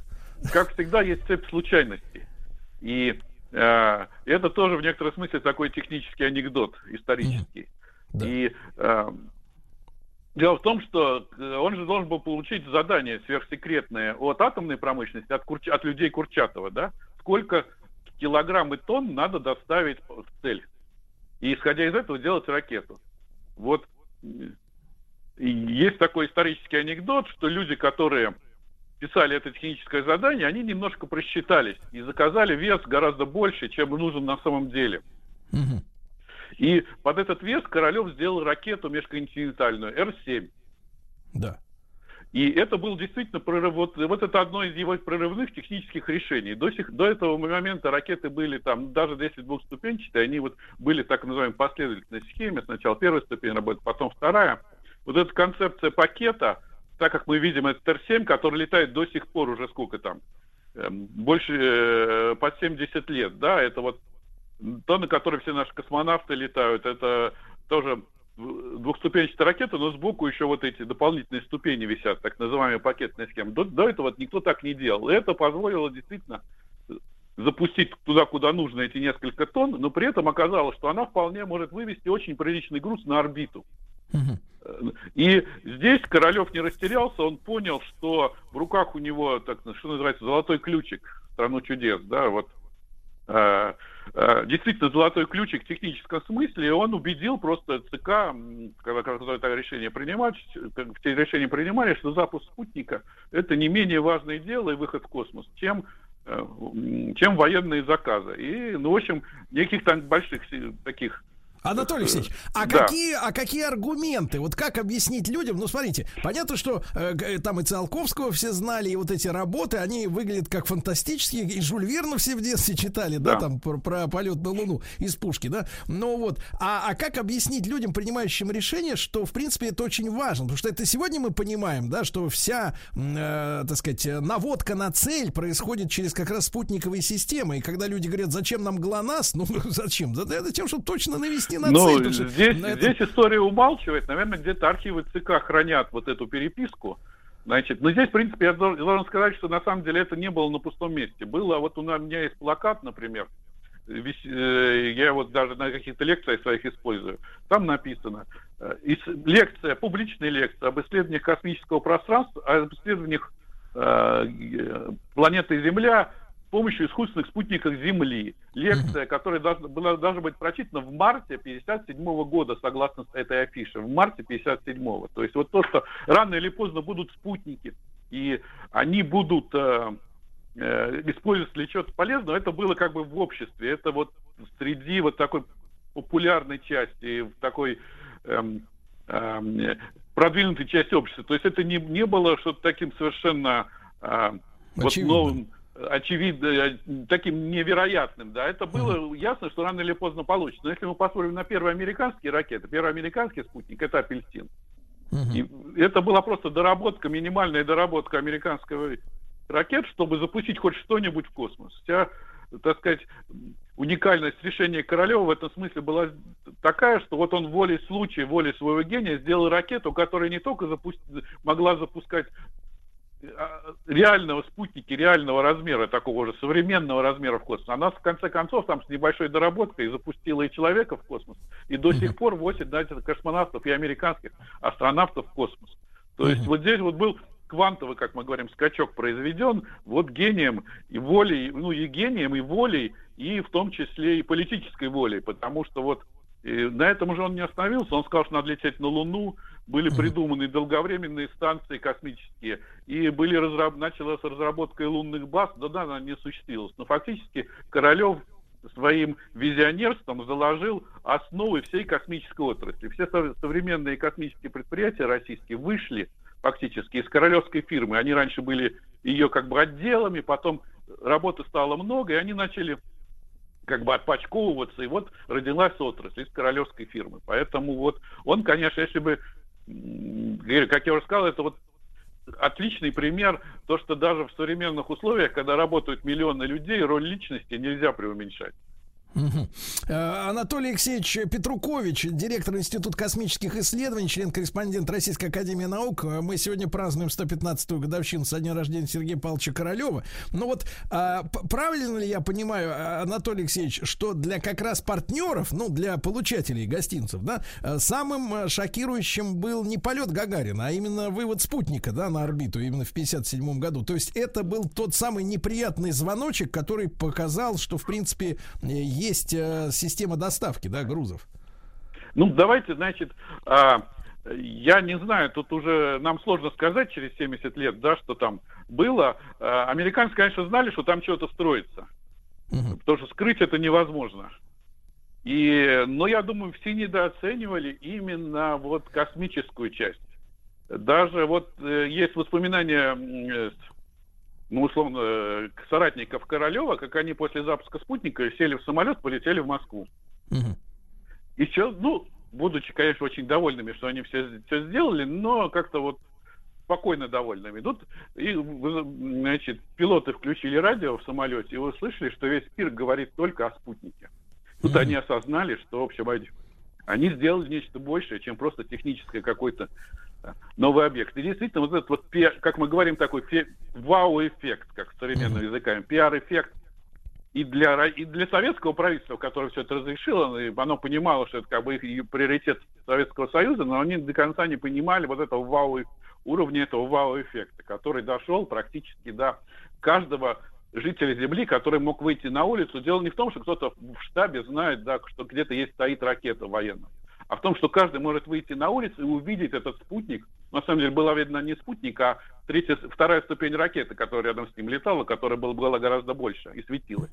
Ну, каждый может увидеть и увидеть э, объект, сделанный Советским Союзом в космосе, у себя над головой. И это гораздо важнее, чем какое-то знание какого-то генерала секретное, что где-то есть э, какое-то супероружие. И вот этот эффект, конечно, вот он э, был, как я сказал, уже был совершенно ошеломляющим. Действительно, он был больше, чем полет Гагарина, потому что, ну вот, помимо всех этих идеологических проблем, человек, человечество осознало, что оно может выйти в космос. Просто А бу- буквально каждый человек, который имел доступ к новостям, мог посмотреть ночью на небо и увидеть, значит, э, Что объект. летит, да. Что летит, что действительно летит. Да, да, ну, какие ваши доказательства? Вот они, да? А, Да, а, да. Анатолий Алексеевич, а э, вот история о лунной программе, да, к сожалению, она, э, там был ряд неудач, это, это уже произошло после вот скоропостижной, ну, я считаю, гибели, да, э, Сергея Павловича. Он не принимал участие уже сам лично, может быть, дела пошли бы по-другому, если бы он остался жив, но а, вот э, что касается лунной программы, какие э, важные, важные, за- важные ответы на важные вопросы получил Королев, еще находясь, ну, условно говоря, на Земле, да, не, не отправляя. э, Ну, какие какие да, были и- сомнения относительно Луны самой? Ну вот да, есть тоже один такой исторический анекдот в этом смысле, но он подтверждается абсолютно фактами. В Музее энергии есть просто э, фотография этой рукописной записки Королева, когда делали, готовили запуску первой лунной станции, посадку на Луну, знали, что на Луне есть пыль. Но э, специалисты спорили до хрипоты. Вот пыль такая, ну, жидкая, да, в которой можно провалиться это, и аппарат, э, который сядет на Луну, провалится в какой-то слой пыли, может быть, многометровый, и Луна все-таки твердая, ну, как песок в пустыне, да? Значит, не зыбучий песок, а песок в пустыне. И спорили, у, каждого, у каждой группы были свои аргументы. И надо было решать и запускать, значит, тогда сроки были короткие. И э, Королев буквально, значит, сел за стол, взял ручку и написал на листке бумажки, на листе бумаги «Луна твердая». И действительно оказался прав. Ну, дал, дал указание конструкторам э, считать, что Луна твердая, как надо э, делать эту посадочную систему. И он оказался прав. Анатолий Алексеевич, Фотография, ну вот это- эта это бумага, была- это это- исторически. Это вот Слушайте- бумага, это в музее присутствует, можно посмотреть. Анатолий Алексеевич, но это, это как бы сказать, рулетка?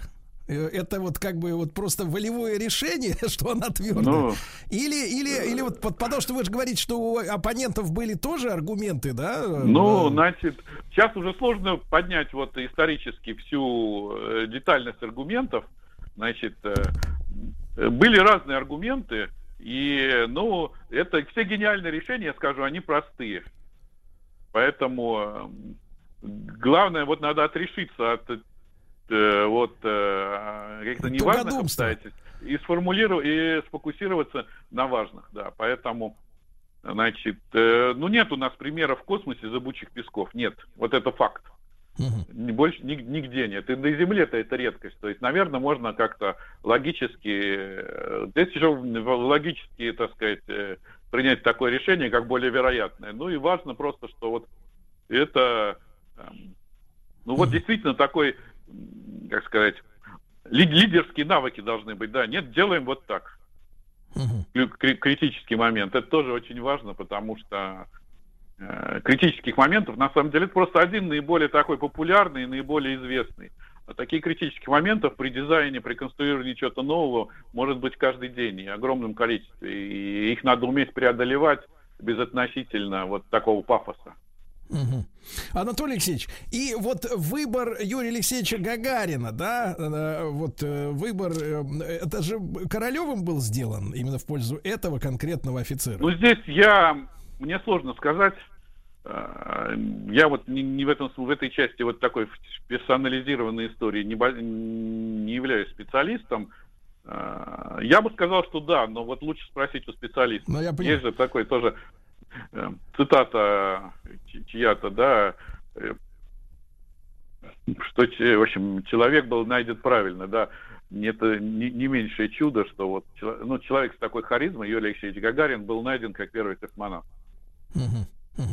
И я, вы знаете, вот, Анатолий Алексеевич, э, бывал, э, довелось пять лет назад побывать на Байконуре. Я об этом, конечно, несколько раз уже рассказывал в эфире, но сегодня это будет очень уместно э, повторить, может быть, для наших новых слушателей или для тех, у кого память, э, так сказать, не такая крепкая. Я был больше всего поражен, когда находился на стартовом комплексе, на том самом Гагаринском первом. Ну, конечно, самому факту э, тому, что э, какой, какой запас прочности у вот этого устройства, которое, опять же, сконструировали с нуля, да, вот этот стартовый стол и вот эти мачты отодвигающиеся, когда, я так понимаю, конструктора ну, давали гарантию, тогда в советское время было принято давать гарантию, что сколько прослужит та или иная вещь. Они говорили, ну, на 20 э, пусков хватит э, вот, э, запаса прочности. Потому что все понимают, что там огонь открытый, и давление такие сильные, и все остальное, и риски взрывов. Э, И комплекс этот прослужил 500 раз там с лишним, и до сих пор, я так понимаю, в рабочем состоянии. А обещали 20. Вот. Но самое большое потрясение на меня произвели рельсы, по которым ракету везут э, стартовому комплексу. Э, Ребята, вот, которые нас сопровождали, они обратили внимание, вот говорите, они нам сказали, вот посмотрите, ребята, на каждой рельсине есть штампик завода-изготовителя. Кто эту рельсину сделал? И там есть и дореволюционные рельсы, там 1911 года, по-моему. И американские, которые по экспорту были когда-то поставлены в с первые годы советских пятилеток. И уже позднейшие, там, э, там послевоенные рельсы. И вот это вот незримая, но единая история страны от дореволюционного периода, через вот все вот эти потрясения, через революцию, гражданскую войну, через Великую Отечественную. И все вместе вот это привело нас в космос, понимаете? Я когда увидел, я, я, честно говоря, прослезился, когда я увидел вот эту вот эту историю, вот она в металле, и вот эти штампы этих заводов, которые делали эти, эти рельсы. Это, это, это до, до слез прямо трогает. Анатолий Алексеевич, я вас тоже поздравляю с сегодняшним замечательным праздником. Э, 115 лет со дня рождения Сергея Павловича Королева. Как всегда, очень интересно с вами общаться. Анатолий Петрукович, э, директор Института космических исследований, член-корреспондент Российской Академии Наук. Огромное спасибо. Буду ждать наших новых встреч.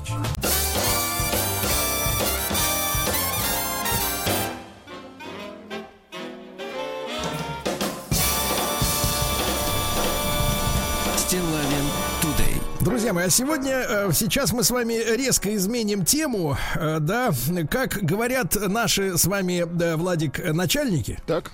Вы же у нас, Сергей, колумнист. Говорят они мне. Я вам не передаю, чтобы не портить это настроение. Третьем поколении кол- колумнист.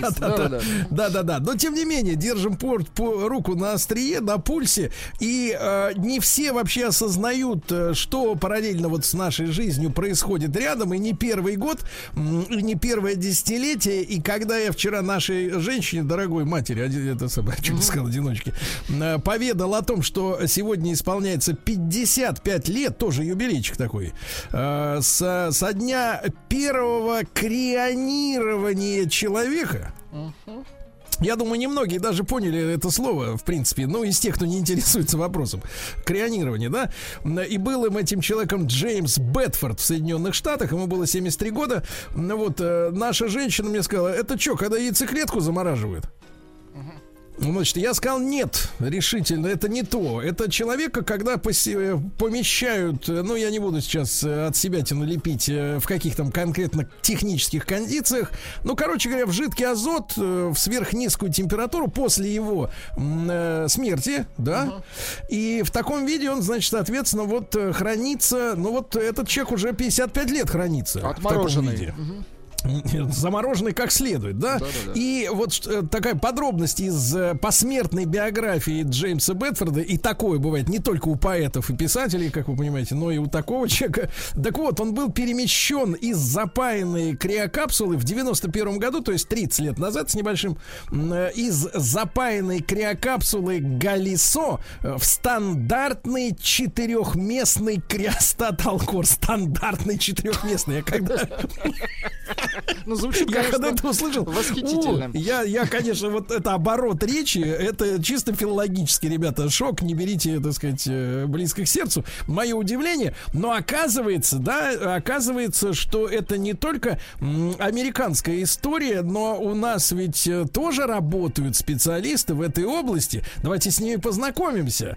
Э, Данил Андреевич Медведев, сооснователь компании Криа Рус, первый генеральный директор, трансгуманист, прикладной футуролог, кандидат экономических э, наук. Э, Данил Андреевич, доброе утро. Доброе Да. утро. Данил Андреевич, ну вот хотел бы не- несколько таких вот прояснить с вашей помощью чисто технически финансовых моментов.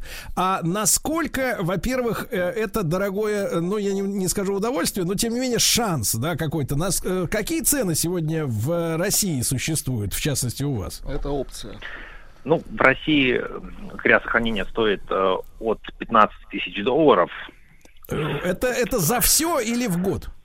Это э, за э, единоразовое Так. криосохранение э, и без каких-то дополнительных платежей потом. То есть э, за 15 тысяч э, сохраняется мозг человека. Так. Вот, и хранится столько, сколько потребуется для того, чтобы дождаться медицины будущего, которая А сможет с вашей точки сделать. зрения, да, все-таки вы не просто там какой-то предприниматель, а человек еще и не, не- не- не чуждый науки. С вашей точки зрения, вот как человек, который непосредственно оказывает такую услугу, сколько надо еще ждать, то что вот Бет, Бетфорд, да, он уже ждет 55 лет.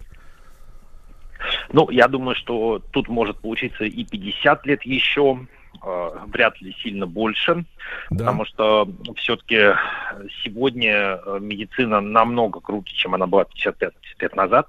То есть, когда Бетфорда крионировали, то только-только был открыт геном, то есть была открыта молекула ДНК, только-только были первые какие-то эксперименты по клонированию, а сегодня это уже такая стандартная процедура в сельском хозяйстве для домашних животных.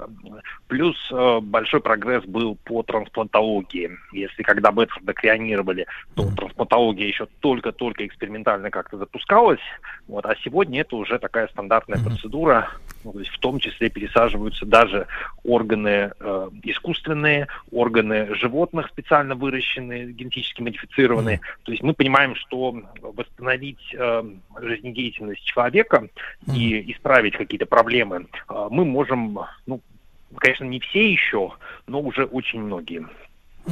Там просто проблема с первым пациентом, он же стал таким бесплатным пробным шаром, с, с его родственников денег не взяли, я так понимаю. Э, Он был болен, э, ну, канцерогенным, э, ну, раком он был болен в тяжелой форме. Да, то есть, в принципе, тем людям, которые его будут воз- воз- возвращать к жизни, придется еще и перед этим, так соответственно, решить эти медицинские проблемы, потому что, э, сказать, сказать, он умер-то не по естественным причинам, а из-за заболевания. Хорошо, Данил Андреевич, ну, спасибо спасибо большое. Значит, мы услышали цифру 15 тысяч долларов. Э, Владик, ну, у вас есть калькулятор, вы сможете пересчитать на досуге, да? Данила Медведев, сооснователь компании Криорус, э, первый генеральный директор с нами был на связи. Мы цену провентилировали, а я хотел вот теперь получить э, научную справку, правильно?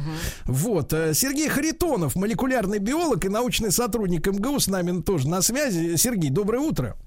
Доброе утро, здравствуйте. Сергей, ну вот смотрите, бизнес идет, да, э, вот, э, в Америке товарищ уже вот сегодня 55-й свой второй как бы день, э, ну не знаю, чего он отмечает, в кавычках, а вот что говорит нам молекулярная биология, насколько вот пребывание тела, понятно, что с ним ничего не происходит, когда температура там минус сколько там, 196 градусов, и может быть даже ниже, да, вот с точки зрения клетки, что происходит с организмом, как, э, как бороться с тем, чтобы не происходило, ну, скажем, ги- гибели от, э, пере- ну, ну, от, от льда, условно говоря, от замораживания жидкости, которые внутри нас составляют, как вы знаете, там 80%, да, мы из воды состоим.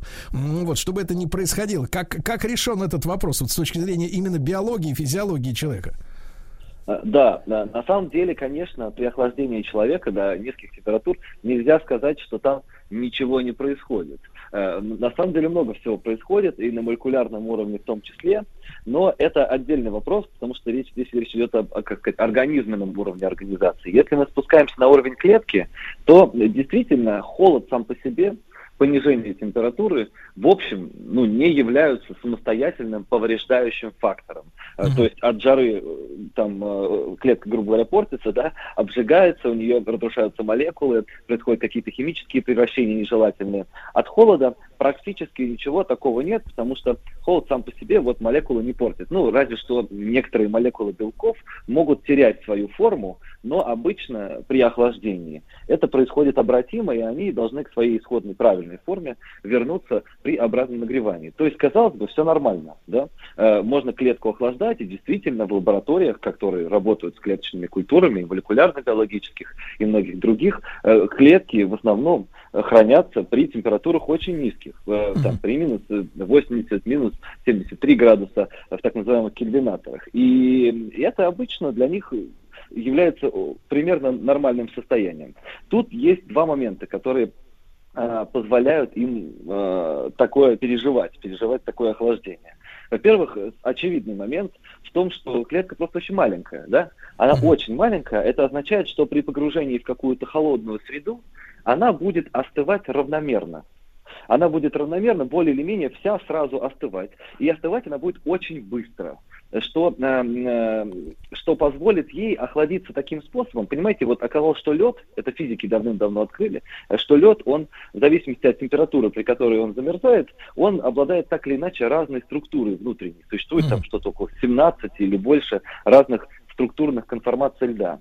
И не все из них э, э, имеют большую меньшую плотность, чем вода. То есть в чем проблема со льдом внутри клеток? Это того, что лед, э, когда образуется, он э, увеличивается в объеме. Все это знают, если кто-то забывал, там, я не знаю, распирает бутылку, да? Да, да, да, все верно. Все верно, распирает. И то же самое будет происходить с внутренними структурами клетки, если она замерзнет ненадлежащим образом. Но если заморозить клетку очень быстро, образуется так называемый аморфный лед, который не имеет такой структуры, как вот у обычного льда, э, и э, у него плотность другая, и он может не нарушать, э, не нарушать структур клетки, что очень удачно и очень здорово здесь происходит.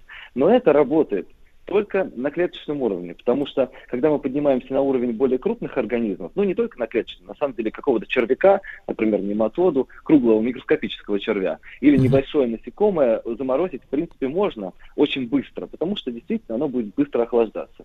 Человеческий организм большой, в нем много воды, много тканей. А Ткани, как мы знаем, очень плохо проводят тепло. Ну, все, кто жарит, э, не знаю, мясо на сковородке дома, хорошо знают, что верх мяса может сгореть на огромной температуре, а внутри будет еще холодное. И то же самое и наоборот. Э, Если мы кинем, грубо говоря, человека в жидкий азот, он снаружи замерзнет моментально, а внутри-то будет свежий. И вот эта вот разница температур, неравномерность охлаждения будет очень-очень серьезным повреждающим фактором, который, собственно, не дает адекватно замораживать и размораживать все вокруг организм. Мгм. То есть это человек-медиум, да, если с, с- с терминологии стейков, да, переносить на эту тему. Да, будет медиум.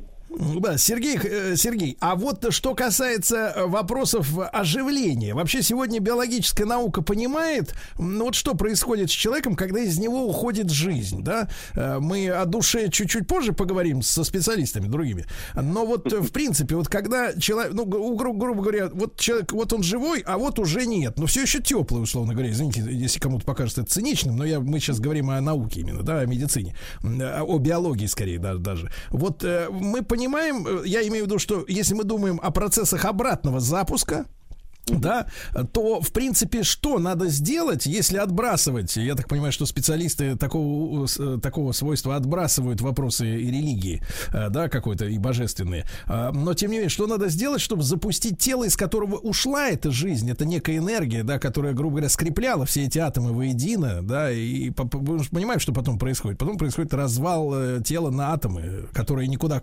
не исчезают, они продолжают находиться во Вселенной, но единство этих атомов, оно уже невосполнимо, да, вот оно связано только этой, этой заморозкой. Мы, мы, мы, как вы думаете, мы под- под- под- подбираемся к этому запуску обратному, или это невозможно, в принципе? Ну вот как раз, э, если говорить о какой-то критике крионики, вы очень верно задали вопрос, потому что э, целом замораживание организма и его размораживание с точки зрения науки не является чем-то таким за- запретным. Вполне возможно, что это достижимо. Но речь идет обычно при замораживании живого организма. У нас есть шанс разморозить его живым. Так поступали и с червями, и с насекомыми. А когда речь идет о крионике людей, э, обычно, понятное дело, нельзя э, ни по каким законам замораживать человека живым в добром здравии, даже если он не в добром здравии. Все равно нужно дождаться официальной зарегистрированной смерти. И вот тут начинается проблема, потому что оживлять умерших э, пока никто не умеет.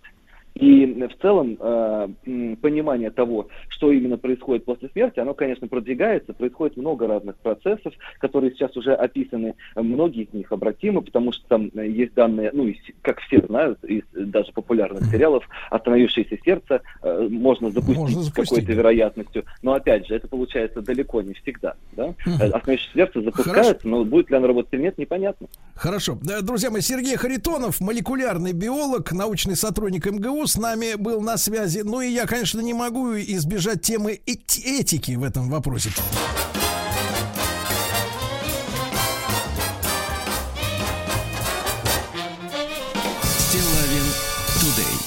Мои, э, ну что же, э, сегодня 55-я годовщина со дня первого крионирования человека в Америке. Этим человеком стал Джеймс Бетфорд.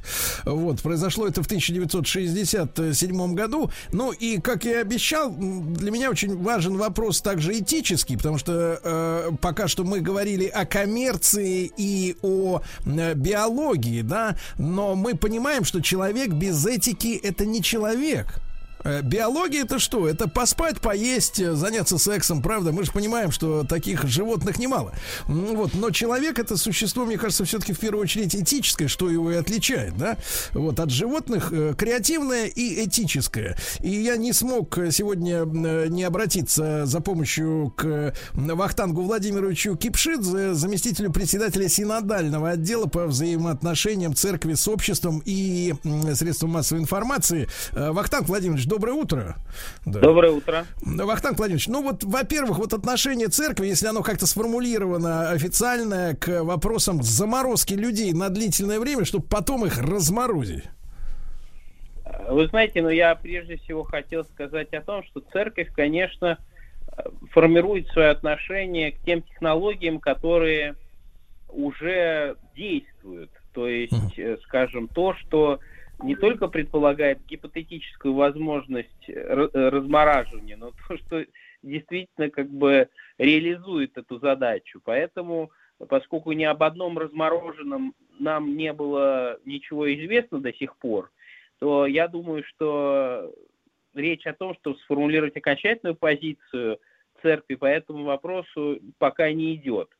Вместе с тем, конечно, есть некий общий подход к этой проблеме, и он заключается в одной простой максиме, что идея земного бессмертия, которая становится в разные периоды человеческого существования более-менее популярна, она ничего хорошего ни- никогда никому не приносила.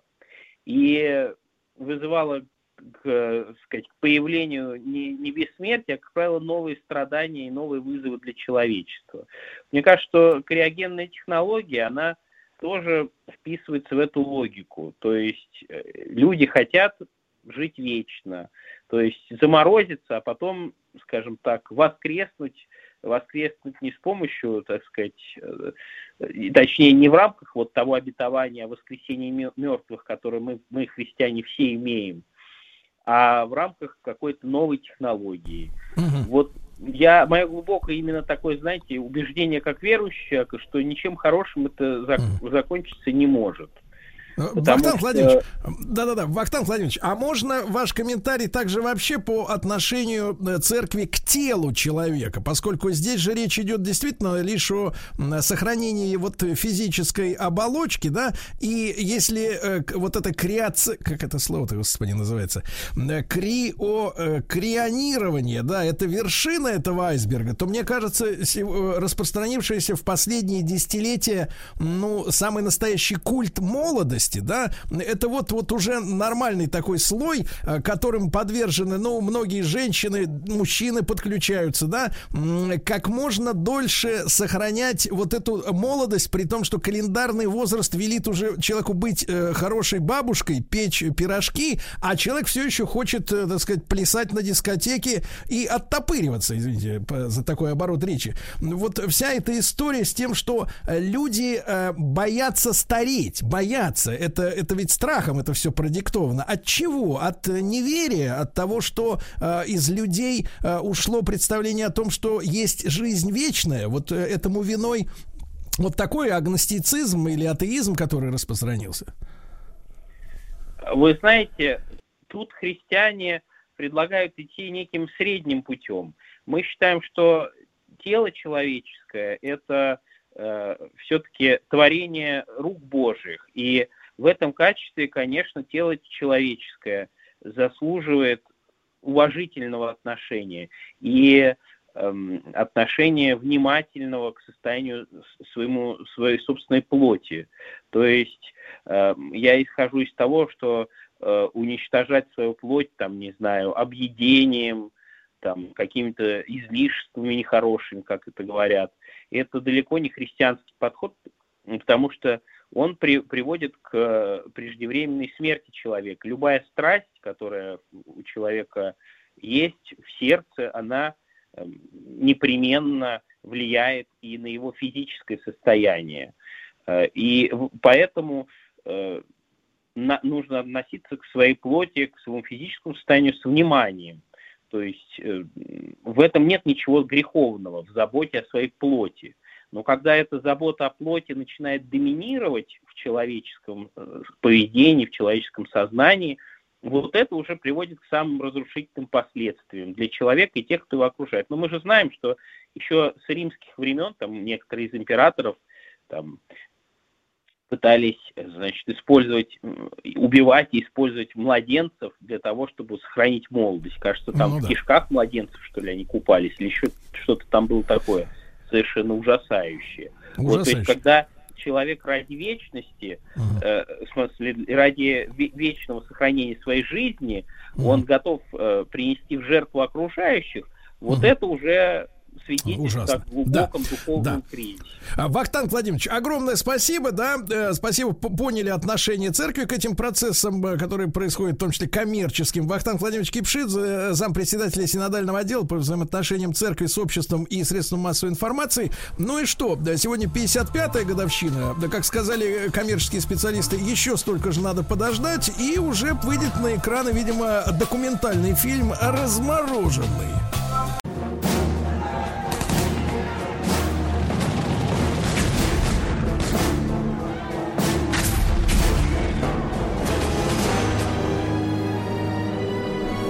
Гражданская война.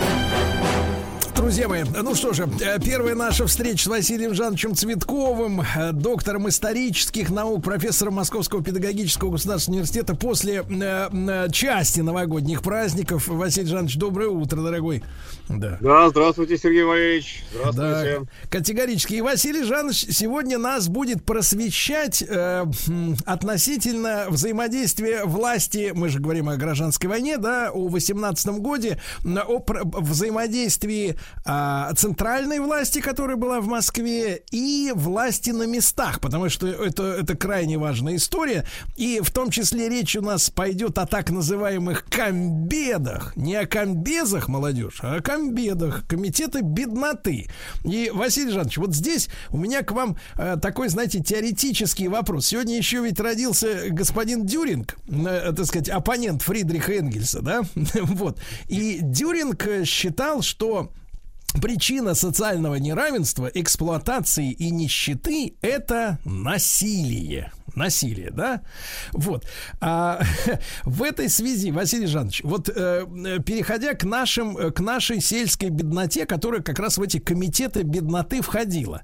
А, э, я так понимаю, что вот в западных странах, ну, в особенности, э, ну, скажем так, э, с точки зрения основных религий еретического толка, да, в основном, где протестантизм укоренился, м, там ведь э, проблему с беднотой решили очень просто.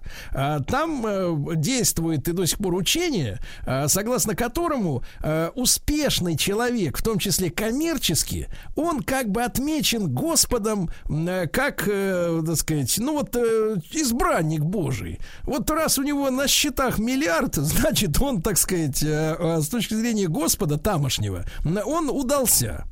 А если ты нищеброд, то таким образом тебе э, мироздание и Господь дают понять, что ты, в общем-то, в принципе, дрянь, а не человек, да? И в этой связи э, защищать э, с, с идеологической точки зрения э, нищебродов, ну, в принципе, наверное, никому не приходит в голову, потому что идеологически, да, так сказать, вот на религиозном уровне они просто, они не, не просто какие-то там жертвы, они не жертвы, они жертвы того, что они не состоялись для Господа. И поэтому, в принципе, их проблемы можно игнорировать. А что касается нашей традиции, да, православной, которая э, действовала и в 18 году, конечно, такого общего отношения к бедным людям не было, естественно, потому что все как бы равны, да. Э, Наоборот, э, богатые выглядели достаточно скверно, да, вот, так сказать, в, общей, так сказать, концепции. А Вот с вашей точки зрения, Василий Жанович, а, а что за люди в тот момент в России становились вот той самой беднотой? Потому что есть две противоположные точки зрения. Первое это вот обокраденные, несчастные, эксплуатируемые и подвергающиеся насилию, как говорил Дюринг. А вторая, что это ленивые алкаши, которые не хотят работать.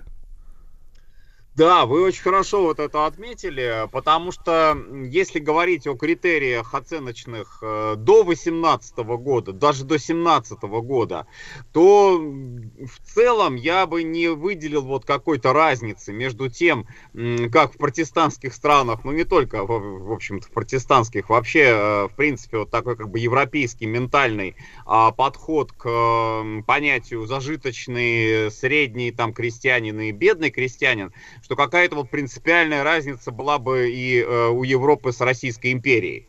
А, И вот то же самое, то же самое, в общем-то, вот так же тоже считалось, что бедняк это, это пьяница, это человек, который сам пи- повинен в том, что он бедняк. Была такая установка, и тут, кстати, дело не в православии, на мой взгляд, а дело скорее в том, что просто э, действительно, ну, само крестьянство м, не так, чтобы уж прям вот очень позитивно этот бедняцкий э, формат жизни бы отстаивало.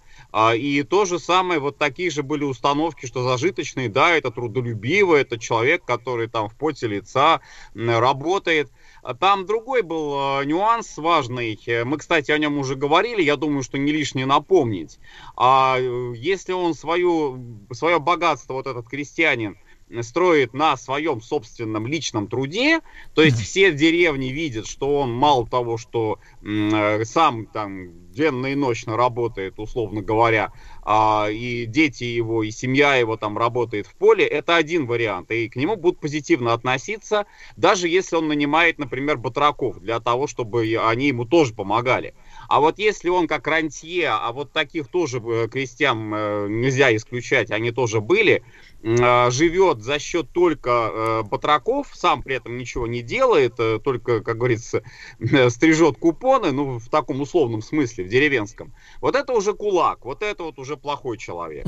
А вот если он сам работает и дает работать другим, кстати, вот эти батраки, они же э, у него, в общем-то, хоть бы он их там эксплуатировал, но по идее он всегда мог сказать, простите, а я им работу даю, да? То есть Ну там была такая логика. А здесь как бы вот он не, не вызывал осуждения. Василий в 18 году, да, Да-да, в Василий 18 Жанович, году вопрос, поменялось вопрос. все. Да, а вопрос, а почему Ленин, ну, и, собственно, большевики решили опереться именно на бедноту? Вот это же принципиальный вопрос в деревне. А почему они не хотели опереться э, на, на вот этих как раз э, э, честных тружеников, которые давали работу другим, не будучи при этом кровососами? Вот э, почему именно самые, самые нижние слои э, были выбраны как опора? Тут несколько причин. Вот э, как раз и хорошо, что это мы сейчас отмечаем в 2018 году.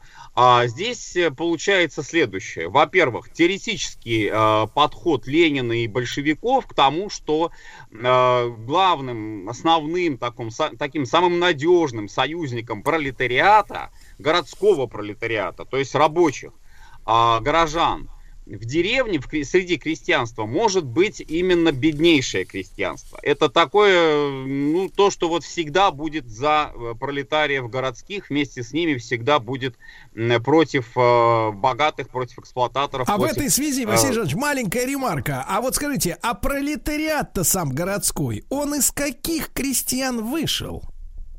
А вот тоже, кстати сказать, интересный э, нюанс такой социологический. А, Дело в том, что вот тут уже не делалось как бы такой принципиальной разницы э, в том, кто стал пролетарием, откуда, собственно, он получил этот статус. Главное то, что вот он просто есть, рабочий, хотя при этом, при всем, конечно, и Ленин тоже всегда делал оговорки о том, что и рабочие тоже не все однозначно могут быть стопроцентно революционны, в частности, по отраслям промышленности, допустим, металлисты, металлурги, да, э, тяжелые промышленности, они более прогрессивные, более передовые, а текстильная промышленность легкая или там уж какие-нибудь Да. э, вообще малые предприятия, выражаясь современным языком, там революционный потенциал меньше. Да, Василий Но Жанович, я на что выше, намекаю? да. Я на что намекаю? Что э, у нас же не было э, этого рабочего класса, он откуда-то должен был произойти. Если человек, например, на селе зажиточный, ну, условно говоря, да, там рисуем картину, если у него хороший доход, вот, дает работу батракам и сам впахивает, вот, зачем ему идти в город наниматься на завод? Правильно? Ну, так, идеологически. Я клоню к тому, Конечно, не, не беднота ли как раз выдавливаемая из деревни, не пристроившаяся, не нашедшая, условно говоря, своего места на дере- в деревне, как раз и переселялась на фабрики. Да, это был как раз вот тот самый процесс раскрестьянивания, как его называл Ленин, который в том числе, э, он это очень любил подчеркивать, усиливала Столыпинская реформа. Потому что Столыпинскую реформу Ленин оценивал именно в контексте того, что она может удастся, но за счет вот в том числе этого самого раскрестьянивания. То есть э, лишние э, условные рабочие руки, которые в деревне найти, едаки, рты, да, которые в деревне себе работу не могут найти, закономерно куда они пойдут? Они пойдут в город, там, на фабрику, и город их поглотит, и они станут горожанами. Естественно, может быть, кто-то из них там и выбьется в люди, и станет зажиточным, богатым, но многие останутся вот на уровне обычных рабочих. А, И это так и было, да, это действительно очень большой процент э, пролетариата городского прирастал за счет э, выходцев из деревни. Но это продолжалось даже и после 17 года. Возьмем первые пятилетки. Огромный же приток населения в Москву, в том числе, а он был из тех крестьян, которые в том числе, вот, кстати, не захотели, например, идти в колхозы.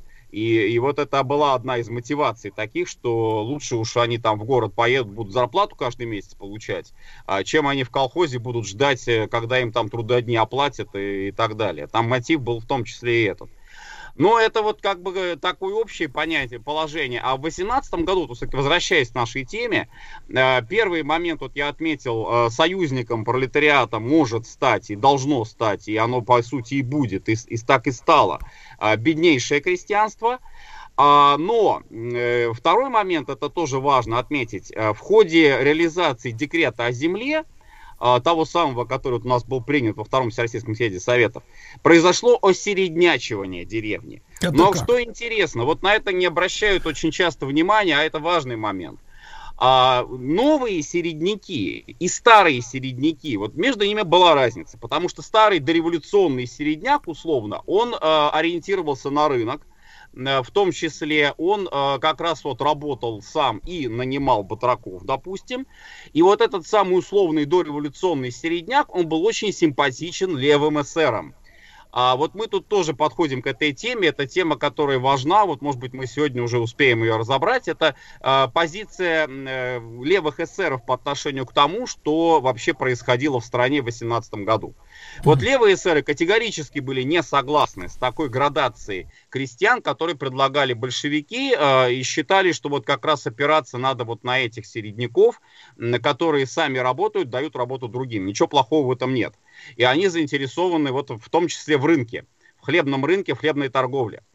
А, и середняки новые, новые середняки, которые получились, которых стало больше, где-то раза в два, наверное, увеличился процент за счет того, что они как раз получили вот эту землю э, помещичью. Ну и в таком вот процентном коэффициенте получилось, что вот эти новые середняки, теоретически как раз они тоже могут быть союзниками советской власти, коль скоро она декрет о земле им дала. А, и вот для этих середняков, которые были вчерашними бедняками, а ментальность-то у них осталась, в общем-то, еще дореволюционная. Вот этот вот земельный вопрос, он был важнее, чем вопрос, допустим, продовольственный, рыночный. Для середняков дореволюционных рыночный вопрос на первое место выходил. Они, они говорили, вот, хорошо, спасибо, дали землю, но дайте нам свободу торговли. А вот это типичная позиция такого характерного дореволюционного середняка. Новый середняк сказал, спасибо советской власти, дали землю, хорошо, будем, ну, там договоримся как-то, может быть, еще и с хлебом тоже.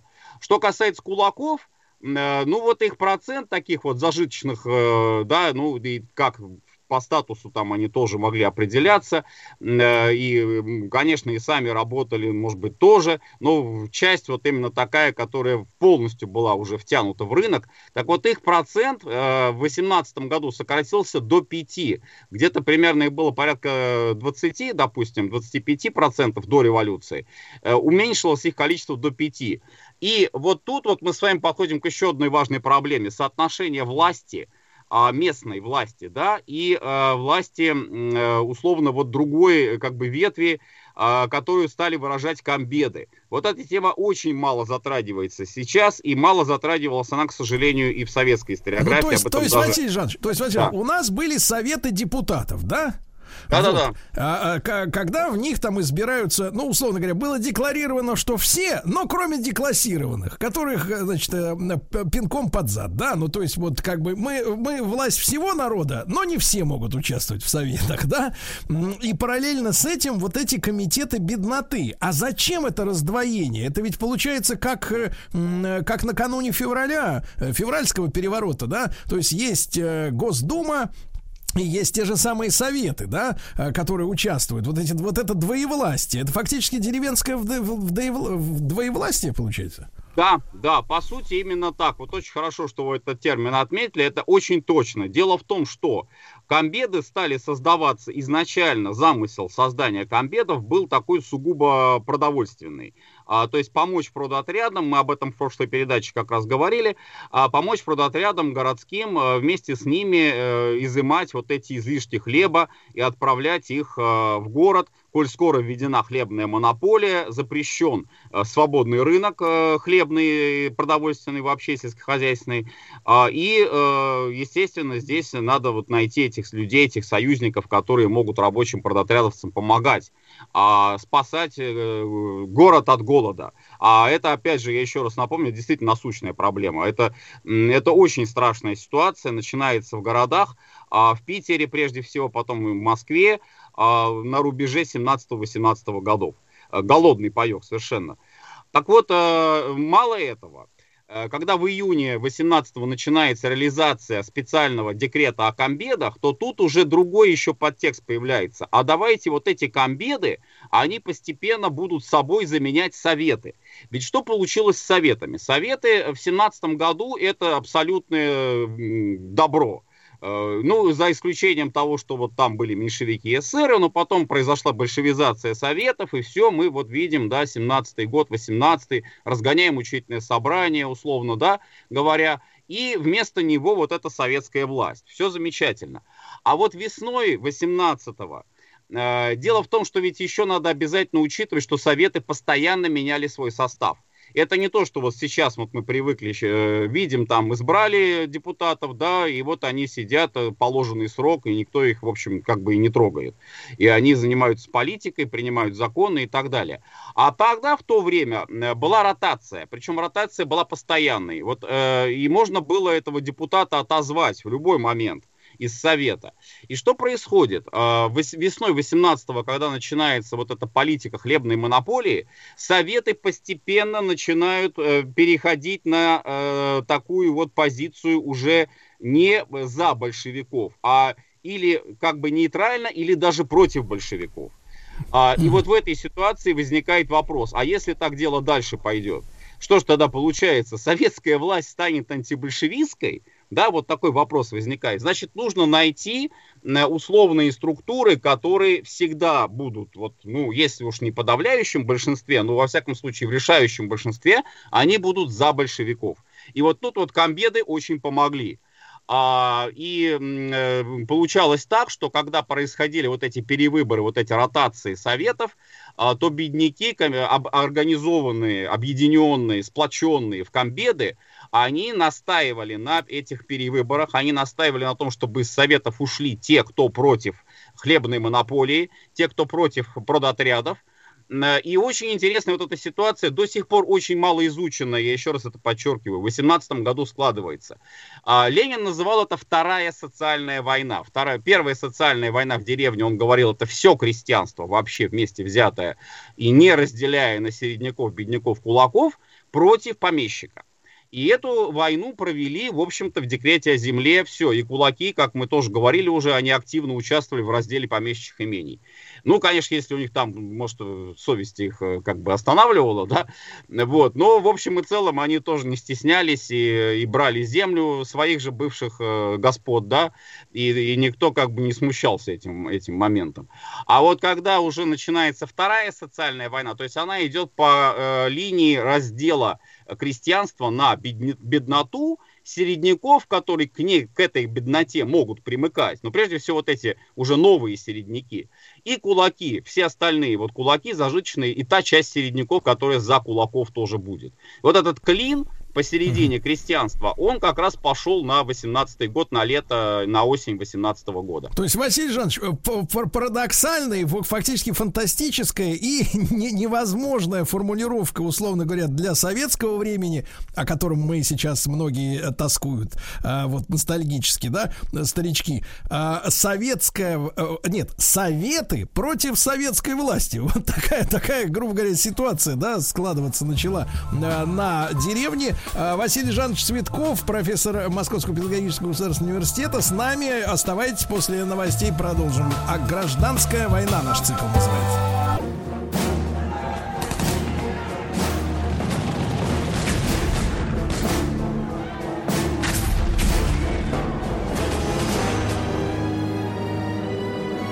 Гражданская война. Друзья мои, с нами доктор исторических наук Василий Жанович Цветков. Я напомню, что в этом году отмечается важная дата в нашей истории, в нашей общей истории. Сто лет со дня окончания как раз э, гражданской войны, страшного братоубийства. И этому посвящен наш цикл очередной с Василием Жановичем. Василий Жанович, ну вот а можно вопрос вам задать после того, как вы парадоксальную вещь обнародовали, что советы были против советской власти, потому что, ну, советская власть, когда говоришь, да, у нас же ассоциация не с советами сейчас уже, а ассоциация такая мысленная как раз э, с коммунистической партией, с большевиками в то время, да? И вот такая ситуация. А, в принципе, смотрите, если э, у нас крестьянство составляло, ну, порядка 80% населения, а самым популярным выразителем чаяний крестьянства были эсеры, да? Ну, социал-революционеры, в том числе и их там э, террористические крылья и прочие, так сказать, э, дела э, ме- богомерзкие. Но тем не менее, как же так вышло, что, что Ленину удалось, удалось, да, после Октябрьского переворота, а который потом получил название Великой Октябрьской социалистической революции в 27 году, м, удалось э, вот, э, соответственно, загробастать, ну, условно говоря, политическую власть и фактическую всю в свои руки, если вот э, как, как, как ему удалось переиграть эсеров, это, конечно, вопрос не на одну программу, но, но в принципе, вы видите, вот в чем причина этого чуда такого? А вот тут-то как раз э, и очень важный акцент, собственно, 18 года и центральное событие и в календаре, как говорится, да, посередине года оно стоит и, и по значимости по своей оно стоит в 18 году. Это работа 5-го Всероссийского съезда Советов в Москве, в Большом театре он работал, и левый эсеровский мятеж, э, так называемый, да, знаменитый 6 июля 1918 года, даже в советское время вот э, был такой художественный фильм снят, он так и назывался, 6 июля.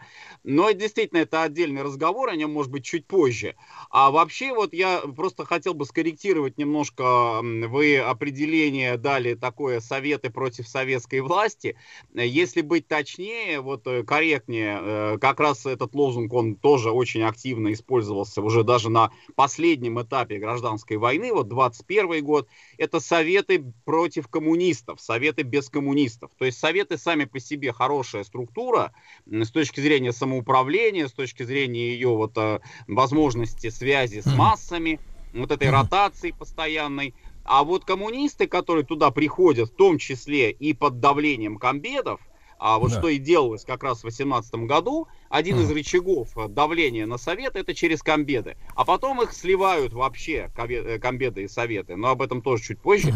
А, Так вот это вот как раз и считалось, и эсеры, и левые эсеры особенно, они считали, что это извращение советской власти, что нельзя ни в коем случае вот так вот делить христианство и отдавать предпочтение а, беднякам перед середняками и зажиточными э, в органах местного самоуправления. Вот, это- вот на этом они разошлись. Да. Василий Иванович, а вот такая, э, может быть, э, ну, скажем так, э, квазифутуристическая картина. Вот смотрите, мы примерно понимаем, чего хотели, э, вернее, что хотели сделать со страной люди, которые организовали февральский переворот и, соответственно, м, э, значит, засели в, во временном правительстве, да?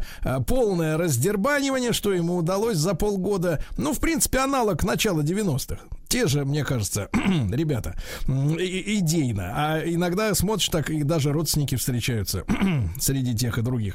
Так вот, а, а что хотели, например, эсеры? Условно говоря, вот если бы советская власть э, установилась бы без большевиков, ну то есть без коммунистов, а мы примерно представляли бы, какой, э, ну, гру- грубо говоря, образ будущего был у тех э, вот специалистов, да, которые, ну, гипотетически могли бы захватить полностью власть, например, очистив советы от э, большевиков. Мы понимаем, чего они хотели, что они хотели получить в идеале, в каком-то, может быть, в мифическом даже.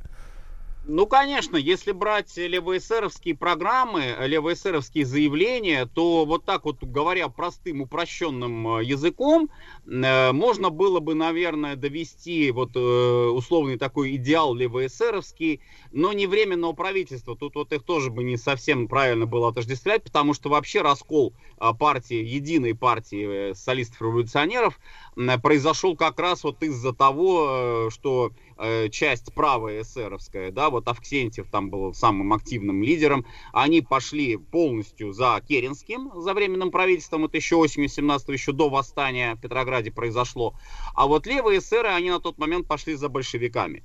Так вот, э, э, как бы некий водораздел, условно говоря, это до Бреста, до Брестского мира. А, хотя и там тоже были разногласия. Но в целом левоэсеровско-большевистский такой общий м, формат власти, формат политики, который проводила эта власть в период Смольного, э, декретный период, а, он левых эсеров устраивал. А Первое э, коренное, принципиальное такое разногласие, это было по Брестскому миру. А второе, не менее принципиальное разногласие, которое уже у нас, как говорится, ведет э, в прямую к конфронтации левых эсеров с большевиками, это комбеды и это продо- продотряды, ну а потом продразверстка, в общем, вся вот эта продовольственная хлебная политика советской власти, которую стал Ленин э, отстаивать. И вот если говорить о некоем э, идеале, ну, хотя это тоже, наверное, условно, для левых эсеров, то все хорошо до марта 18-го. Как только заключается Брестский мир, значит все плохо. То есть э, идеал левых эсеров, вот я еще раз очень упрощенно вот так это все Да. позицирую, чтобы было понятнее. Это э, Российская Республика, э, Со- Советская Республика, которая ведет революционную войну с Германией, и при этом э, в Советы э, преобладает э, крестьянское население вообще в целом, и осуществляется политика, ну, такой достаточно э, свободной торговли, э, не давят на крестьянина, не задавливают его там налогами, продразверстками, продотрядами, э, пытаются найти с ним э, какой-то союз, но регулируют цены, допустим, государственное регулирование цен существует, но при этом не вводят хлебную монополию, например, да, а, и э, вот это такой вот был как бы условный формат, который был для Да. левых эсеров. Василий Жанович, э, а понятен. два, два еще вопроса. Бывших под нож у эсеров? А, я просто по- по- прослушал, э, Сергей Валерьевич, прервалась связь. Да-да-да, Повторите я имею в виду э, у эсеров э, вот э, до раскола еще там с большевиками или вообще в их э, основной программе бывших под нож, ну то есть э, полное вычищение общества от тех, кто неплохо жил до февраля 17 года. А, В этом, в этом отношении, да, они сходились с большевиками в отношении к буржуазии, в отношении к помещикам, капиталистам, безусловно, да, поддерживали. В противном случае они бы не ушли вместе с большевиками Да. с учредительного собрания. Да-да-да. Они И, бы та- и последний вопрос э, такого отвлечения нашего небольшого, но важно, мне кажется, это сделать. А внешняя политика у них э, ясно, что на Брестском мире споткнулись, но в принципе они как вот представляли взаимодействие России с э, партнерами, соседями и откровенными врагами? Э, Для левых эсеров э, внешнеполитический фактор, он был все-таки, может быть, не, не первичным, э, вот в таком именно понимании, что надо каких-то союзников искать. Потому что они, конечно, были, по- э, понимали прекрасно, что Россия самая такая, действительно, самая демократическая, самая революционная, самая социалистическая страна вообще из каких, э, какие на тот момент были. И, в- и в Европе в том числе. Но, конечно, их не устраивал никакой союз с кайзеровской Германией. Потому что кайзеровская Германия в их представлении это оплот реакции,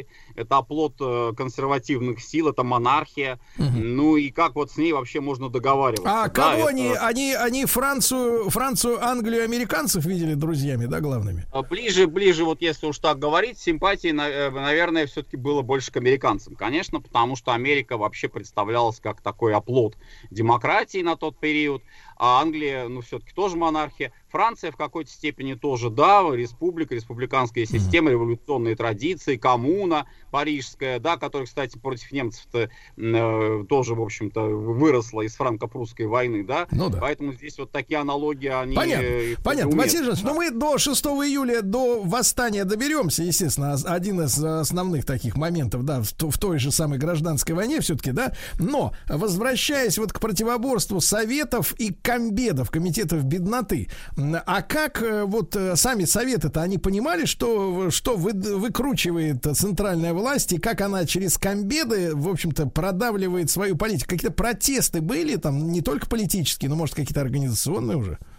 Да, да, да, очень, очень сильная эта волна пошла такая существенная раскола вот внутри деревни.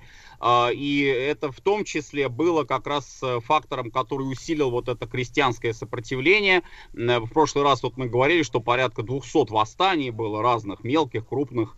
А, Конечно, это не Тамбов пока еще, вот это не Махно еще вот в таком масштабе, как это будет в 20-21 годах, но уже, уже вот это вот э, сопротивление крестьянское, оно начинается. А, и да, вы правы, то есть вот советы, в которых, ну, Ленин их называл, то кулацкие советы, там, где засели вот эти вот недо, буржуи недобитые, да, и э, правят бал, э, одуряя тех же самых бедняков и середняков, потому что это тоже нельзя отрицать. И действительно, это, это нельзя, нельзя ни в коем случае исключать в плане того, что вот зажиточный крестьянин, допустим, даже если он беспартийный, а, кстати, тут вот тоже интересная динамика пошла в середине 18 года, а, идет э, такая вот, ну, примерно усиление в три раза вообще вот по общей статистике перевыборов советов, когда происходили, а, выросло количество беспартийных в советах. А, И вот эти самые крепкие крупные мужики, они там вот и были такими беспартийными в советах. И вот они, значит, э, охмуряют, одуряют, э, одурачивают э, доверчивых середняков, доверчивых бедняков и начинают совет как бы под себя забирать. И тут вот комбет, вот тут комбет как раз вот он стоит, э, как скала непоколебимая, единая. Потому что вот чем отличались действительно комбеды от предыдущих каких-то там крестьянских с- структур, которые создавались местного самоуправления, что была действительно очень сплоченная группа. Я помимо бедняков, вот таких классических дореволюционных там батраков, ну, по сути, батрак, да, наемный рабочий, безземельный или с очень маленьким наделом, э, с э, небольшим доходом, тут еще бы я поставил демобилизованных солдат. Вот это, э, это очень важный тоже такой элемент, который, ну, Брестский мир закончился, вот, да, вот приняли Брестский мир, а, закончилась война, и пошли вот эти демобилизованные, возвращаются в деревню, и э, включаются, включаются в работу комбедов. И создают здесь вот это вот стержень такой, потому что это люди военные, это люди, умеющие обращаться с оружием, понятно, да, это э, комбеды, очень многие потом комплектовали специальные отряды, даже полки сельской бедноты. Между прочим, вот пример приведу, э, наш знаменитый Василий Иванович Чапаев, а он же как вообще, вот э, первый вот его отряд, вот как он создает его и как он начинает свое вот участие в гражданской войне, это как раз на базе э, комбедов, на базе вот местной бедноты, которую он э, противопоставлял местным кулакам и казакам еще, вот уральским, которые там как раз вот э, Самарская губерния, да, и, и вот как раз там э, это, это про- Саратовская губерния, и там вот как раз это Ну, противостояние... тут, кстати э, говоря, кстати говоря, надо разобраться, а был ли сам Чапай, как, как его называли в Советском Крепости, был ли сам Чапай э, бедняком? Василий Жанович Цветков э, с нами.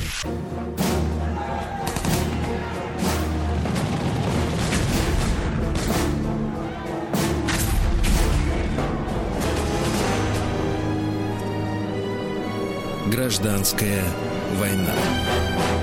Друзья мои, Василий Жанович Цветков, доктор исторических наук в нашем цикле «Гражданская война». Василий Жанович, вопрос, а Чапай-то действительно сам-то кто? Чьих будет? Чапай ветеран войны, ветеран Первой мировой. Вот как раз это типичный представитель вот тех э, слоев военные, да, крестьяне вчерашние, которые возвращаются в деревню, уже распропагандированные такие, уже знакомые с декретами, э, конечно, грамотные, конечно, просвещенные, ну, в плане вот именно таком вот советском э, контексте, да. И вот они приносят, э, и Чапаев в том числе, они приносят вот эту вот новую э, идею, новую идею новой жизни а, и пытаются ее проводить, в том числе вот э, и посредством, так сказать, такого противостояния, вооруженного противостояния, в том числе вот по отношению к сторонникам, условно говоря, старого строя, старого режима. А, тут не- нельзя сказать, что Чапаев был выходцем из какой-то там совершенно бедной семьи, это не так, это неправильно, действительно. Но, пожалуй, на мой взгляд, вот э, для Чапаева характерно именно то, что он был фронтовик, распропагандированный, такой вот убежден, ставший убежденным сторонником э, советской власти, вот именно в таком я большевистском понимании этого слова. Э, Вот это вот характерно для Василия Ивановича, конечно. Василий да. Жанович, а вопрос, э, вопрос, так сказать, э, технологический. Скажите, а вот эти ребята из комитетов бедноты, да, то есть это же властный орган, а это как, на общественных началах или, например, квартира в Москве, Ауди персональная с триколором, так сказать, как они вот э, существовали-то? Ну, во-первых, э, комбеды, конечно, получали, а это было четко совершенно определено уже при создании этих структур, они получали условный такой, выражаясь современным языком, процент от изъятого э, у зажиточных хлеба. А, так они на Да. проценте сидели. Конечно. Ну, процент условно, конечно, там я не могу сказать, но э, часть э, какая-то вот по местным условиям им полагалась. То есть э, в этом был, конечно, интерес э, для того, чтобы они вот э, занимались поиском вот этих излишков и изъятием этих излишков. И, конечно, большая часть отправлялась в город. Э, а Василий Жанович, а в, этом, в этой связи вопрос. А Они при, ну, когда у них, значит, соответственно, они пронюха, пронюхивали про очередного зажиточного, значит, дербанили его, потрошили, да, вот, э, себе что-то там оставляли, э, они при этом начинали переходить э, в статус зажиточных, поскольку тот, у которого отняли, он становился беднотой, а эти на проценте, соответственно, вот, в общем-то, имели, мо- возможно, и излишки. Они переходили в статус середняков. Это вот как раз те самые новые середняки, о которых вот мы сегодня уже говорили, потому что понятно, что из бедняка в зажиточного сразу вот так вот перескочить, ну, это, конечно, вряд ли получится. Да. Многие, кстати, потом становились и зажиточными, но это уже 20-е годы, это НЭП. А пока для начала вот как бы они осереднячивались. а как в советах, э, в комбедах в этих была ротация? Ну, потому что места для всех бедняков ведь не хватало, правильно? То есть человек хапнул, раздербанил, так сказать, пару-тройку этих самых буржуинов, ну вот, приподнялся, э, ну, как говорится, насосался крови, э, так сказать, буржуйской и отва- отваливается, да, комар. А на его место новые приходили, которые еще не наелись? Или вот он все время сидел на своем месте? Нет, ну там, во-первых, просто очень краткий был период существования комбедов, э, и там состав комбедовский не очень сильно менялся. Конечно, вот изначально, ну, смотрите, опять же, если мы а, хронологически видим э, ситуацию, э, июнь, э, начало вот этих комбедов э, создается, да, декрет о комбедах, а уже в ноябре они сливаются с советами. То есть там м, не уверен я, что была такая большая ротация. Там скорее наоборот, вот такое все-таки действительно единство а, этих людей. Ну, то есть за, за полгодика э, надо было быстро на- на- на- напиться, да, за полгода где-то. Вот, Василий Жанович, а получается, что к ноябрю в тезис о советах без коммунистов был благодаря комбедам исчерпан, да, все? Да, по сути, да, потому что, во-первых, все-таки вот эта ротация постоянная под давлением комбедов, она могла проходить бесконечно долго, а гражданская война разгоралась, уже эскалация идет гражданской войны, уже чехи выступили. Кстати, вот как раз э, Чех-корпус, это тоже, безусловно, отдельная тема, выступает, идет, наступает в Поволжье, и вот эти вот крестьяне, э, лишенцы, да, условно бывшие вчерашние зажиточные, прям чуть не с цветами вообще этих чехов встречают. И говорят, вот пришли избавители, освободители от этих комбедов, от этих продотрядов, вот как хорошо, как замечательно мы с вами теперь, значит, э. Но это Ленин называл вот э, какая вот классовая ненависть, классовая сущность, э, кулачество, да, оно готово даже э, иностранцев принять для того, чтобы отстоять свой, свой статус. Ну, вот ленинская позиция была такой. А вот что касается комбедов в ноябре, это как раз вот тоже дата, это уже шестой Всероссийский съезд Советов, а, принимает решение, собственно, ну, это некоторые историки называют это са- самоликвидация Советов. Ну, может быть, да, может быть, такой термин уместен, потому что, по сути, он принимает решение о том, что комбеды просто входят в состав Советов, заменяют собой Советы, сливаются, по сути, с Советами.